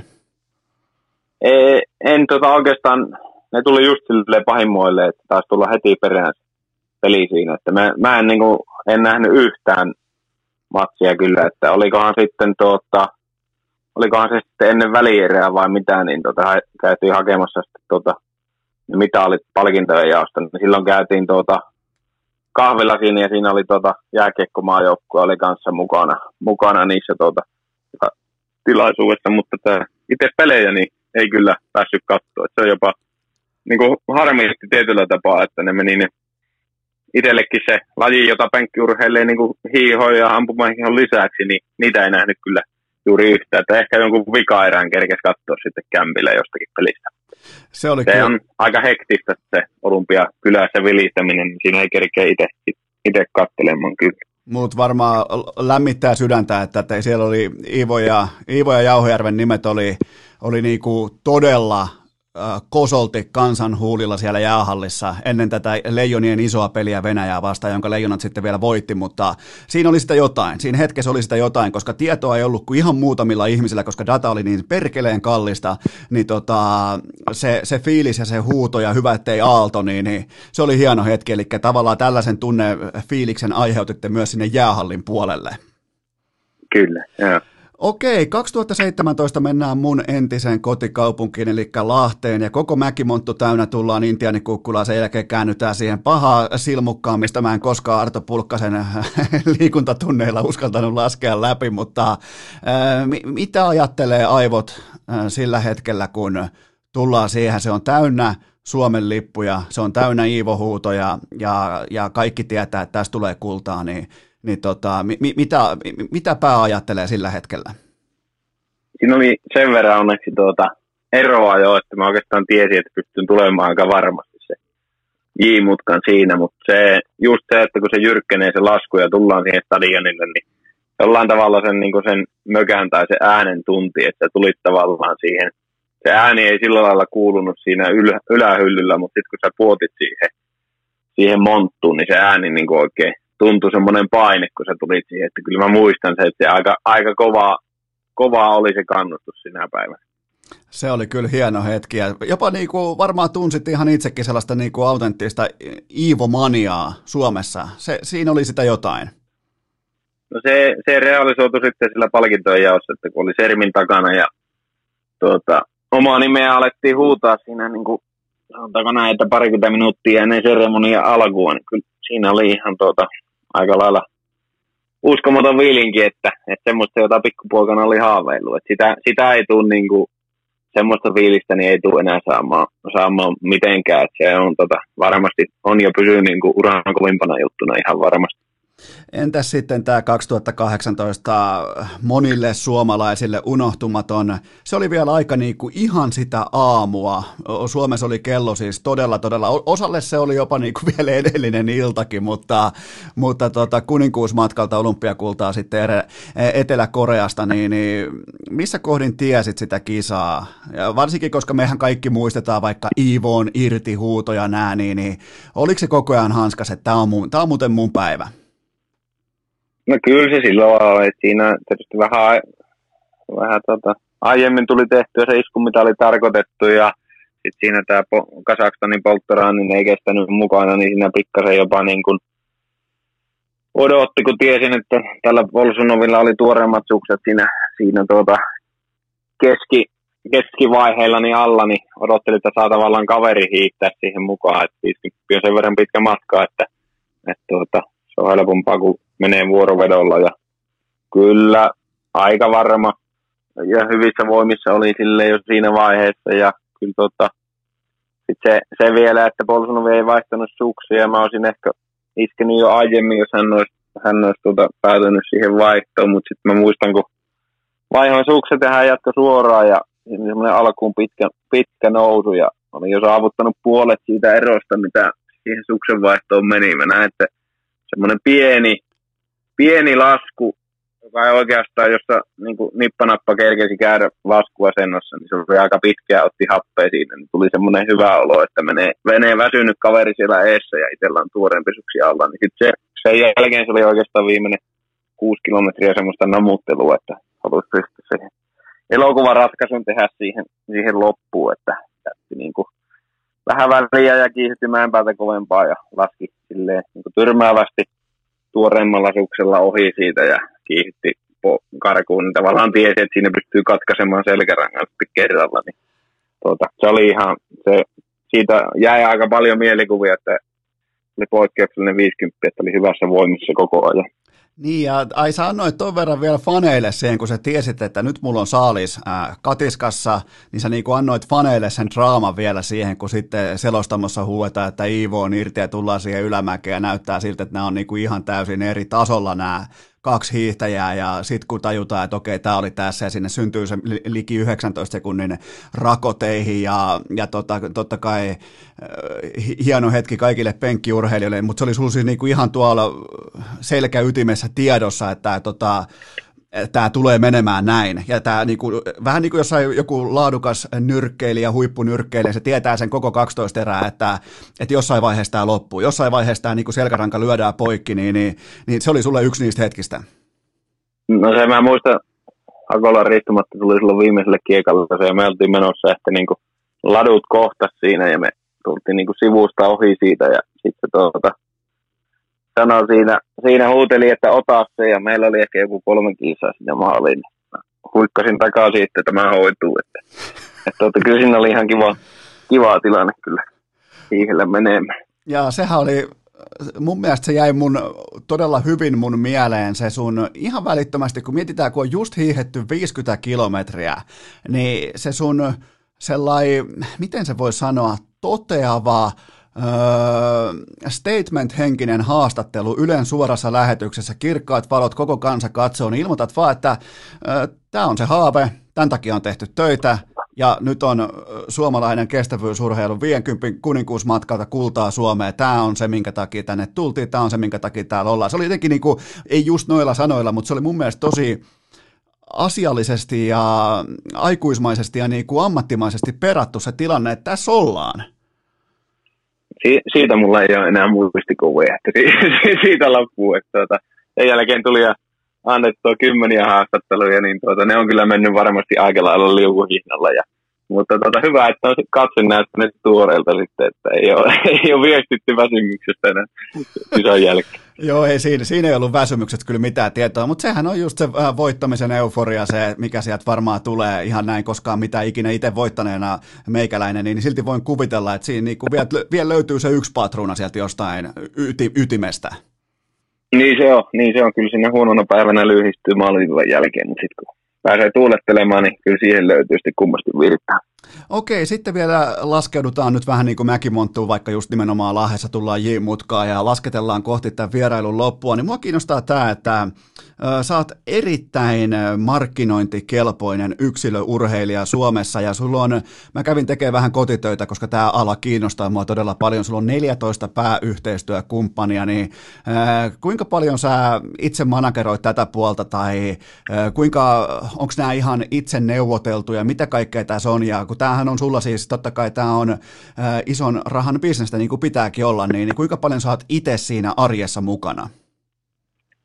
Öö, no joo, siinä on vähän eri tasoisia totta kai niin kuin, kumppanuuksia. On myös paljon niin kuin väline, välinepuolelta, jotka niin kuin, tulee siinä väistämättä, mutta ilman muuta niin kuin, se, että sulla pitää olla semmoinen tietynlainen tukiverkosto, että kyllähän tässä niin kuin, oma alan omanlaisia yrittäjiä ollaan, että se niin kuin, on hallihet tosi paljon sitä kokonaisuutta, että ei se ole pelkästään suurin osa ajasta ollaan kotimaassa ja siellä niin kuin pitäisi hoitaa se oma organisaatio niin sanotusti kuntoon, että sulla on kaikki, kaikki tuota palvelut, fyssarista, hierojat, valmentajat, suksihuollot ja muut siinä olemassa, niin semmoista pitää pyörittää jonkun verran ja muuta, jos siihen tarvitsee rahoitusta. Ja itsellä tietysti ollut, ollut siinä mielessä on niin, että pieni, pieni kyllä Vieremä ja siellä on tuota, maailman paras metsäkoneyhtiö ollut sitten Ponsse Ponsse aika varhaan jo, taitaa olla 13-vuotiaana ollut ensimmäisiä jotain pieniä, pieniä sponssijuttuja sitten olemassa. Ja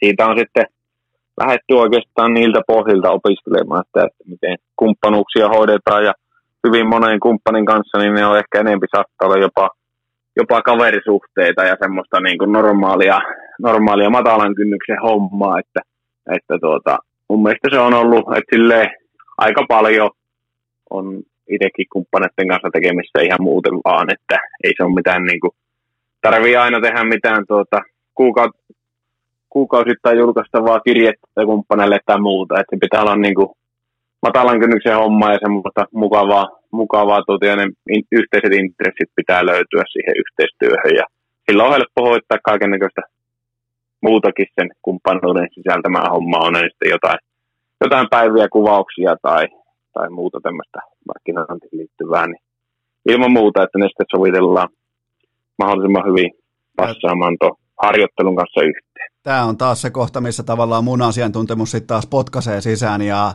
täytyy sanoa sun kokonaisvaltaisesta niin kuin markkinointikelpoisuus, presensestä, vaikka sosiaalinen media, kaikki nämä TV-näkyvyys, kaikki haastattelut, kaikki tämä yleinen niin kuin tyyli, se tyylikkyys, niin ihan A plus urheilija Suomessa. Ihan siis ei kahta kysymystäkään, mutta se mua kiinnostaa, että onko tämä kiukuttelu vihdoin loppunut välillä Red Bullin tölkit ja tota, Suomen hiihto? Se on ollut asia, mitä mä oon seurannut pitkään ja missä tilanteessa nyt ollaan? Ja jos, ei, jos et sä halua puhua siitä tai jos ei siitä saa puhua, niin, niin mutta tota, tässä mun urheilukästissä kaikki merkit on aina merkkejä. Se ei ole vain energiajuomatölkki, vaan se on nimenomaan Red Bullin tölkki. Niin, niin tota, mikä on tämä tilanne?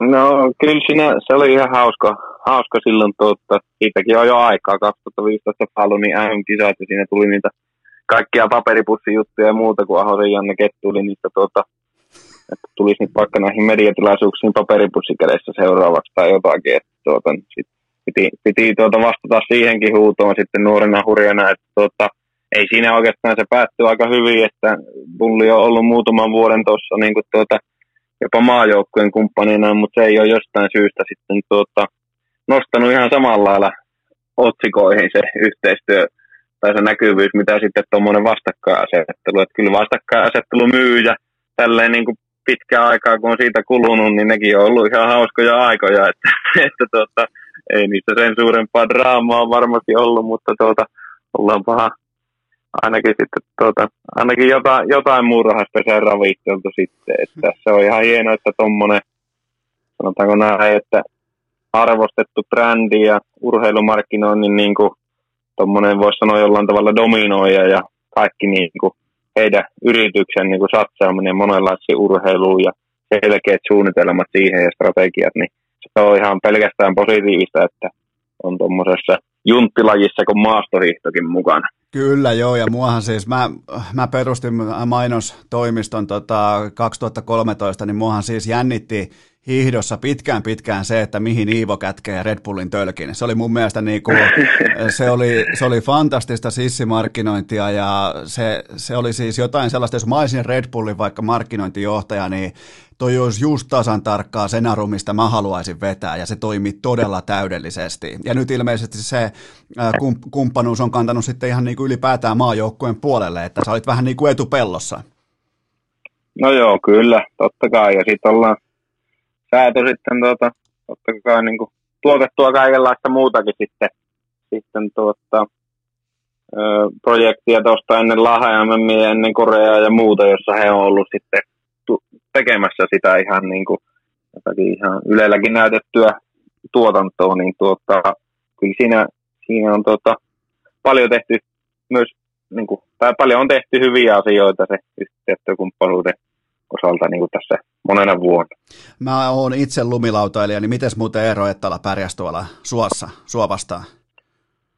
No ei, se oli ihan hauska, hauska keikka, että tuota voi olla, että ei Eero näy sitten tuota, tuolla suolla pyörimässä, että kyllä siinä vähän, vähän tuota, muutaman polvioperaation jälkeen niin saattoi olla vaikeuksia päästä aina suosta, suosta sitten ylös, että jokainen omilla vahvuuksilla, että, että tuota, siellä niin kuin aika lailla lumilautailu ja hiihto eroaa sinne harjoittelussa toisistaan, mutta tuota, ihan kiva, että selvisin, niin kuin, ettei Eero, Eero pistänyt luuvi tuosta silmää, että sain vähän kurmuutettua ja kannustettua äijää pistämään itsensä ahtaalle ja tuota, selvittiin ilman haavereita, niin se oli ihan hauska, hauska kuvauspäivä. Okei, sitten vielä ihan kohti maaliviivaa, niin mitä tavoitteita me nyt lyödään tässä? Minä siinä urheilukästä, mitä tavoitteita me lyödään nyt tähän alkavaan ää, talvikauteen? Siellä on marraskuun lopussa alkaa Rukalla maailmankappi ja MM-kisat sitten keväällä Oberstdorfissa Saksassa. Toivottavasti tämä koronatilanne paranee, toivottavasti kaikki ää, alkaa kääntyä parempaan suuntaan tavalla tai toisella, mutta mitä tavoitteita ää, Iivo Niskasella on alkavaa talvea? No kyllä se päämatka tuolla Oberstdorfin MM-kisoissa, niin tota, kotimatka ja useampi mitali kaulassa, niin siitä lähdetään, että se on tota, ensi kauden tavoite. Ja monta, mon, montako tota kultamitalia takaa? Nyt tämä on vaan meidän kesken, tämä on nyt minä ja sinä. Niin tota... Otetaan, otetaan tota, tietysti tota,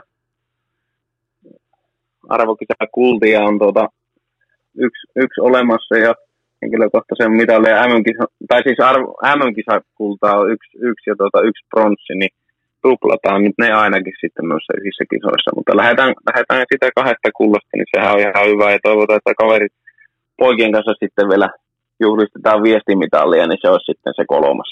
Mikä on muuten sun päämatka nyt sitten näistä nimenomaan tuonne Oberstdorfiin? Öö, kaikkia voi sanoa, että perinteisen 50, mutta tuota, itse silleen ajatellut, että monta vuotta tehnyt töitä vapaa hiho eteen, niin vapaa 15 otetaan sitten he, entisellä heikoimmalla matkalla sitten se mitalli kanssa pois, niin se ehkä sytyttää sillä lailla. Ja se on ohjannut, ohjannut aika paljon ja ollut iso motivaattori pärjätä myös sillä vapaalla. Toivottavasti siinä onnistuu kanssa.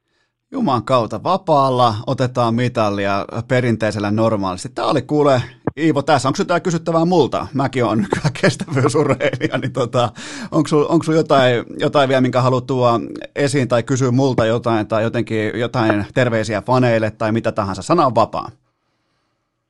Ei mitään, kyllä tämä on ihan tuota, hyvä, että keskustellaan tuota, muustakin kuin jääkiekosta. On ollut kiva kuunnella tietenkin, ottakaa itsekin niin kaikkein yli, niin kuin yleistä jorinaa, jorinaa tässä kästissä, niin tuota, ei muuta kuin törmätään sillä velhonkodalla, niin jos, jos ne lettukaavit sitten tarjoat, kun mä hien siitä ohi, niin huikkaa kovasti.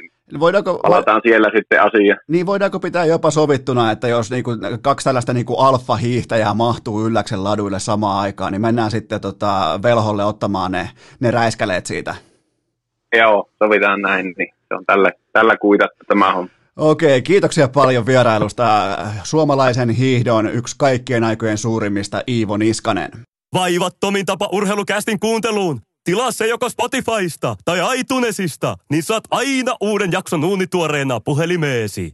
Tuskinpahan lienee kellään mitään sitä vastaan, että kiitetään vielä erikseen yhtä aikakautemme suurimmista urheilijoista, Iivo Niskasta, aivan loistavasta urheilukästin vierailusta. Saatiin myös urheilija vihdoin mukaan. Tässä on käynyt Petra Olli, jonka voi ää, tälleen vanhan liiton tyyppisesti nostaa mukaan urheilijoiden kategoriaan, niin nyt viimeistään urheilukäst on ää, raitansa ansainnut. Nimittäin nyt on ollut painia ja hiihtäjä puuttuu enää keihään heittäjä, joten Iivo Niskaselle aivan jättimäinen hatunnosto siitä, että otti ennen oikeastaan treeni leirinsä suurinta starttia, niin otti aikaa Tovin urheilukästille ja ää, nyt ei mitään muuta kuin mono jalkaa ja lähdetään itsekin keskittymään. Mun pitää mennä, niin kuin Iivo haasto tuossa, että velhon kota kaikista marmoreista, minä vastaan Iivo, ylläs vastaa ylläkseltä leville ja sieltä takaisin velhonkodan kautta saunomaan, niin, niin tota, pakkohan toi haaste. Mä tuun varmaan moottorikelkalla tai jopa pienlentokoneella, voisin melkein pysyä tahdissa, mutta haaste on joka tapauksessa vastaan otettu.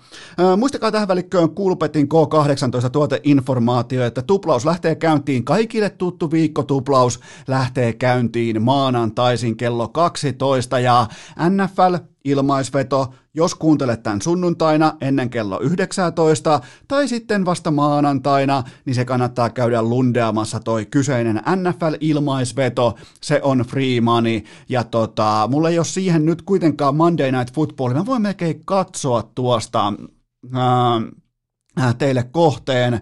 Mulla oli nimittäin jotakin muhimassa. Nyt mennään ihan suoraan, mennään nimittäin internettiin. Tässä ei ole enää mihinkään kiire. Mä menen Kulpetin sivustolle ja mulle on teille tässä tota, niin se oli tää äh, Los Angeles Rams vastaan Chicago Bears. Mun piti tästä teille mainita muutenkin erikseen, koska siihen mun ensimmäinen kohde, joka pullahti pois mun viikkolistalta, joka on siis kaikille tuttu tuosta äh, viime viikon jaksosta, niin mulla oli oli siinä alustavasti mukana myös Chicago Bears plus kuusi pistettä, joten se on Monday Night Football toisin sanoen maanantai ja tiistai välisenä yönä, joten mun poiminta siihen matsiin on Chicago Bears plus kuusi pistettä ilman mitään sen kummosempia jaaritteluita. Mulle se puolustus on se taho, joka tuo tästä ottelusta ton äh, spreadin kotiin. Chicago on ainakin tässä matchupissa aliarvostettu porukka, joten kannattaa hakea toi Kulpetin NFL ilmaisveto talteen. Ja äh, muistakaa, että kaikki pelaaminen maltilla älykkäästi ja K18. Hypätään takaisin kysymysten maailmaan, tuottaja Kopen kysymysreppu ää, suorastaan. Siellä on vielä, nyt lätkäaiheet on käsitelty, joten hypätään muihin segmentteihin, muihin aihepiireihin. Ensimmäinen kysymys kuuluu näin. Mitä uskot, että Conor McGregor ajattelee Habibin lopetusuutisesta? Mä oon ihan pommin varma siitä, että nyt kun on kaikki se hype ja on, on niinku alkoholi, viski ja kokaini kadonnut kropasta ja mielestä ja se raha ei ollutkaan todennäköisesti ihan kaikki kaikessa koko tuossa elämässä, niin kuin irlantilaispoika luuli aluksi, niin mä uskon, että hän häpeää näitä 2018 toimiaan. Mulla on hän meni sinne, mihin kenenkään ei pitäisi mennä. Ei, ei, ei myyntinä, ei, tota, ei myyntipuheena, ei statementtina, ei, ei trash talkina, ei, ei missään olosuhteessa, ei pitäisi mennä perheeseen uskontoon, ei etenkään ne asiat yhdessä.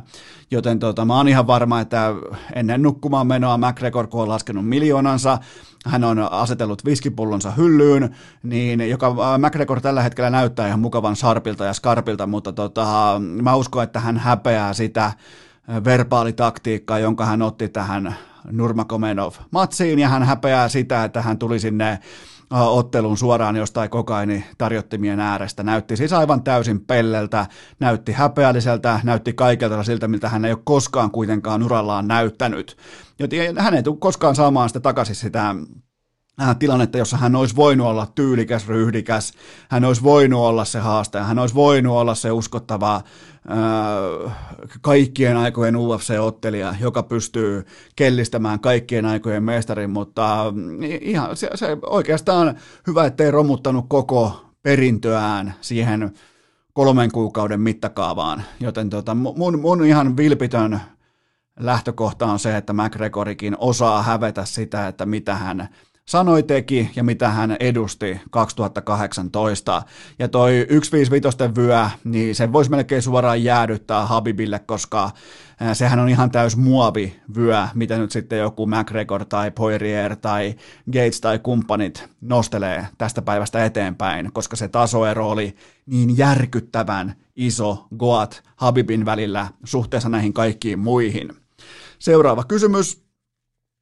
Miksi Slaattania ei nosteta koskaan Messin ja Ronaldon rinnalle, kun puhutaan aikakautemme suurimmista pelaajista? No, Slaattanin urahan on ihan täysin uskomaton ja se, se kestävyys, se miten on tultu polvivammoista, varsinkin vaikeista, vaikeista vammoista vielä. Hyvä, ettei ikä loppuna.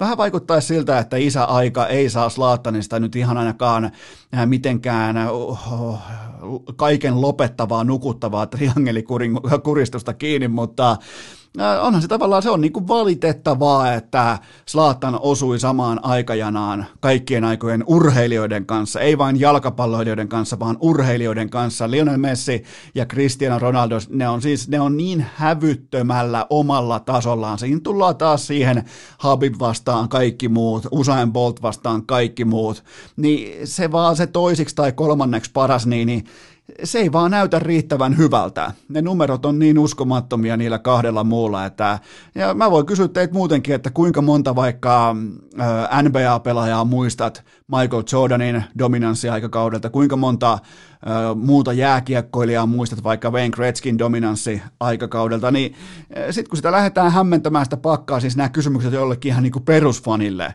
niin, niin ei niitä löydy ihan hirveän montaa muuta. Joten Slaattan Slaatan ihan täysin tajuton, nimenomaan voittamiseen perustuva ura, mutta silti ei mitään asiaan samaan keskusteluun Messin tai Ronaldon kanssa.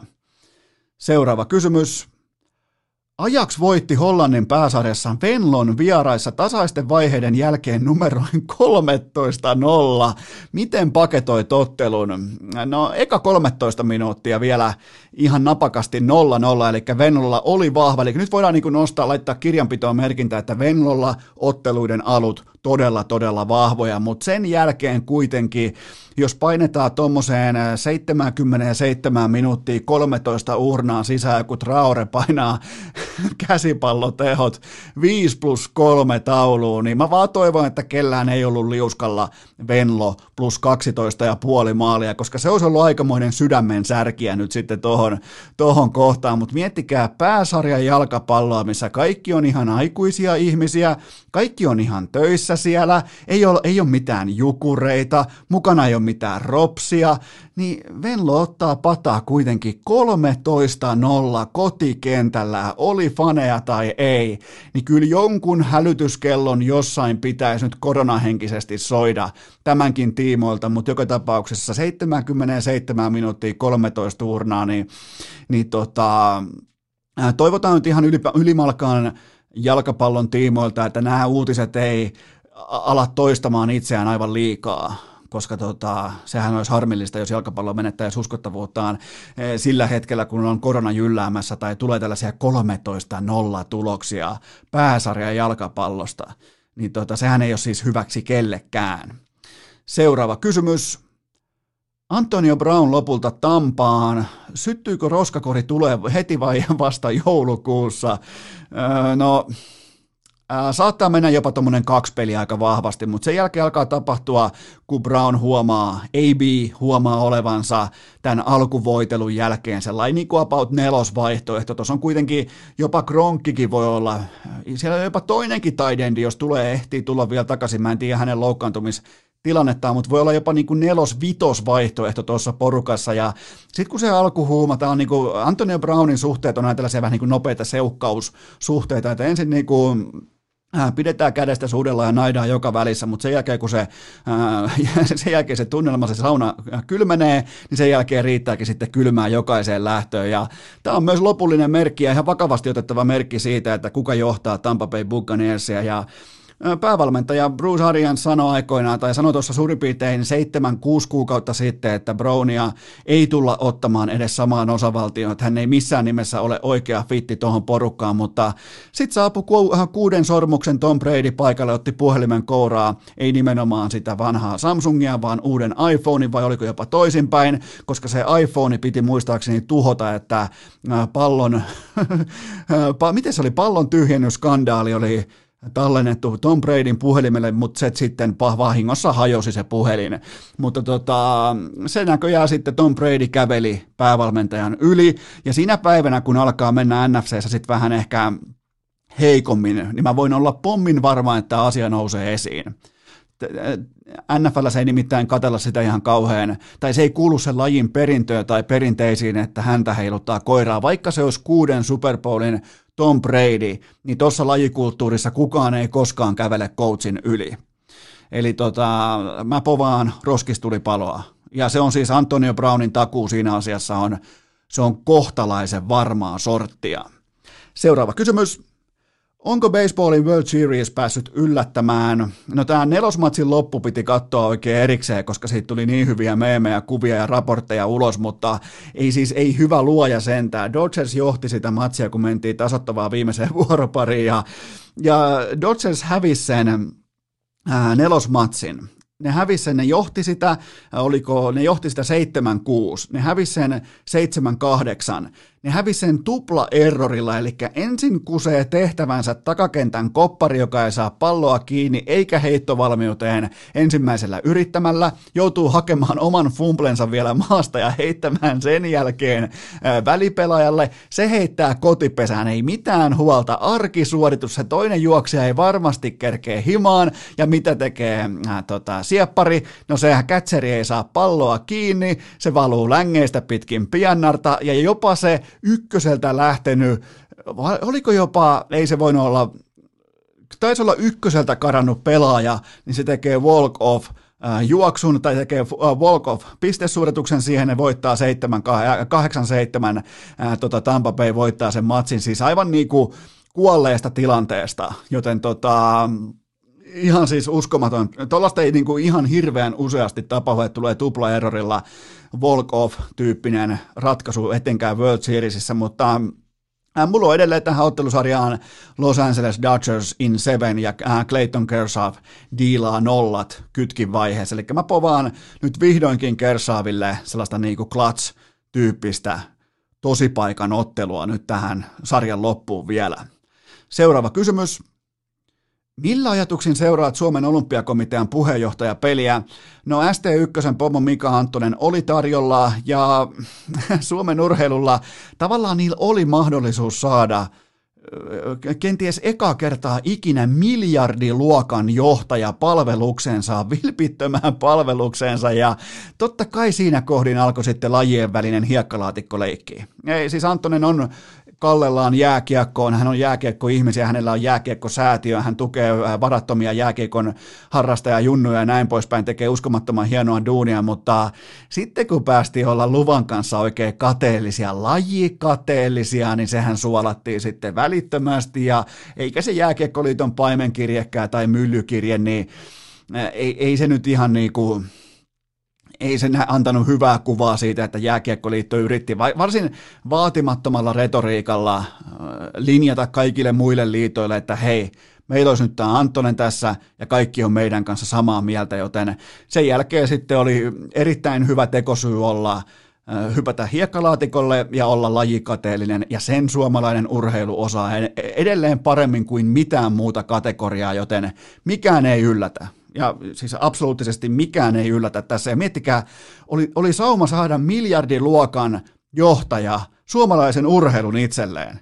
Ja ne onnistu sen tilanteen suolaamaan itseltään pois. Tämä on sama kuin Los Angeles Dodgers johtaa ottelua 7-6 vika vuoropari, viimeiset lyöjät ja pudottaa pallon kahdesti, ei yhdesti vaan kahdesti ja häviää matsin. Tämä on siis ihan saman, saman luokan fakappi nyt sitten suomalaiselta urheilulajibyrokratiakentältä, jotka, jotka on elänyt siitä veikkauksen ikuisesta rahapuusta ihan suoraan kädestä suuhun. Siellä on kuulkaa käyty lottomajalla siihen malliin pitkiä saunailtoja läpi, että noin 90 pinnalla noista toimijoista ei ole mitään käsitystä arkitason urheilusta.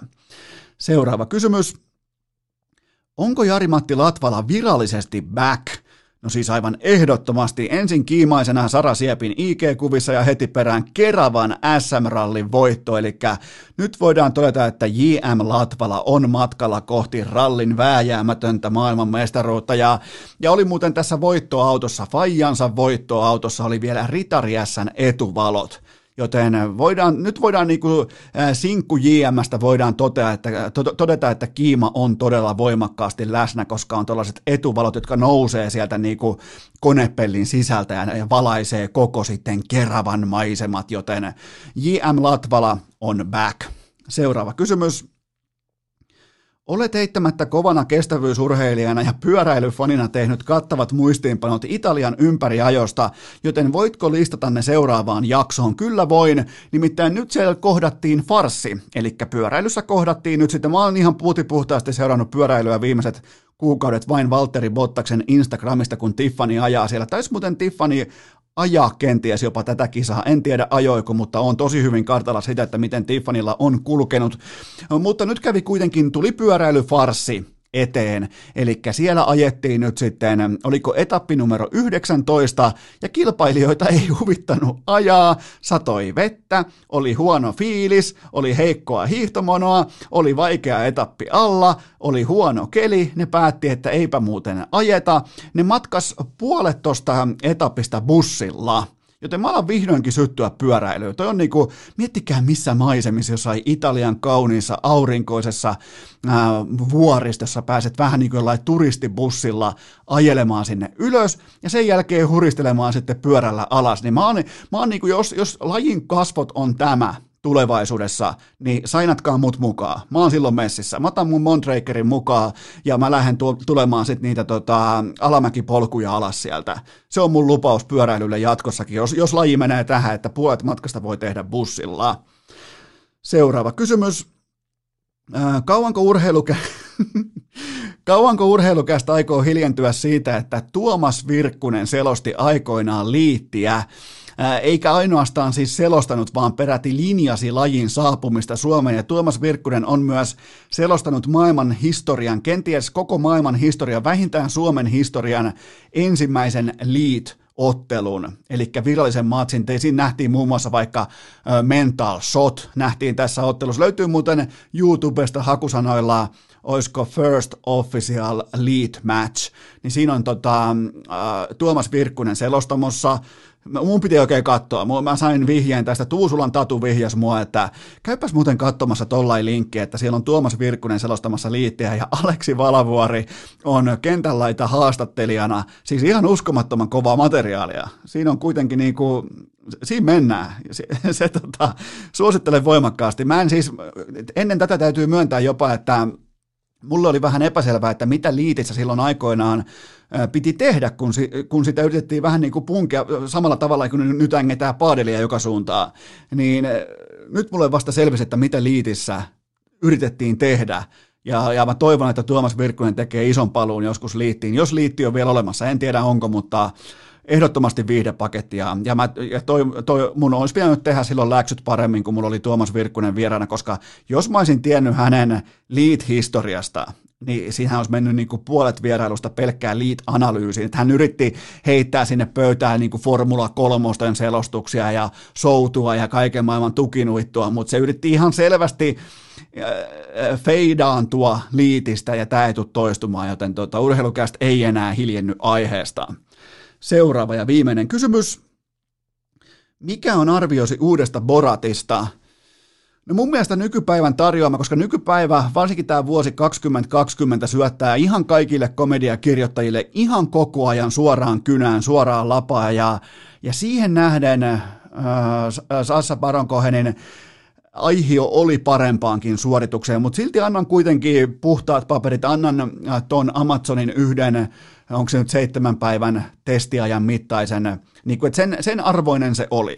Se, se ei ole siis ongelmaa niiltä osin, mutta o, täytyy myöntää, että ootin ripauksen verran täsmällisempää nimenomaan tähän päivään, tähän hetkeen, kun on, siis tämä on ihan täys roskistulipalo koko maailma, niin mä ootin ehkä vähän täsmällisempää, mutta jos pitää joku kohokohta ilman spoilereita nostaa esiin, niin kyllä se oli se aseen perään haikailu, se, että hänellä ei ollut varaa ostaa asetta, se, se jotenkin, sen vitsin läpivienti siinä lyhyessä aikaikkunassa, peilaten nykypäivän cancel-kulttuuriin, niin se, se jäi mieleen. Se, sanotaan näin, että se jäi mieleen, mutta tota, tuli myös viikonloppuna katsottua äh, tota, David Attenboroughin todistajalausunto Netflixistä, eli maailman legendaarisin luontoääni äh, Sir David Attenborough niin tota, jos itse joskus kuvittelee, että urheilukästillä olisi jollekin jotain merkitystä tai joku segmentti olisi tärkeä tai, tai oma tekeminen jollain fucking podcastajalla olisi minkään arvoista, niin,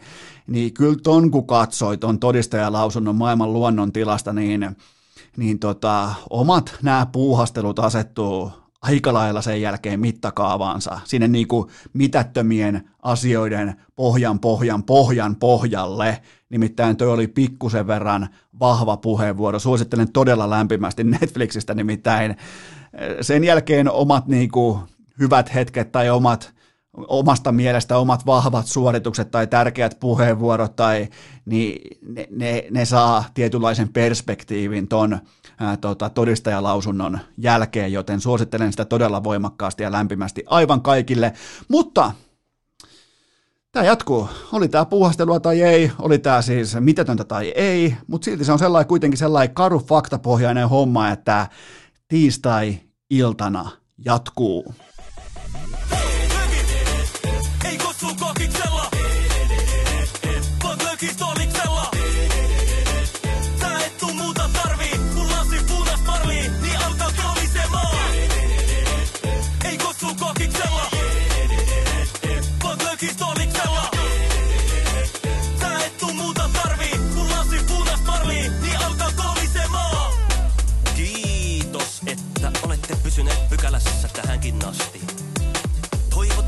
Kaikki tervetulleeksi myös jatkossa. Muistakaa nauttia elämästä arjen vastoinkäymisistä huolimatta.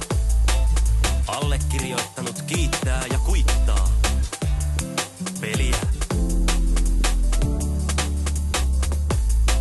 Oliko tämä jo tässä?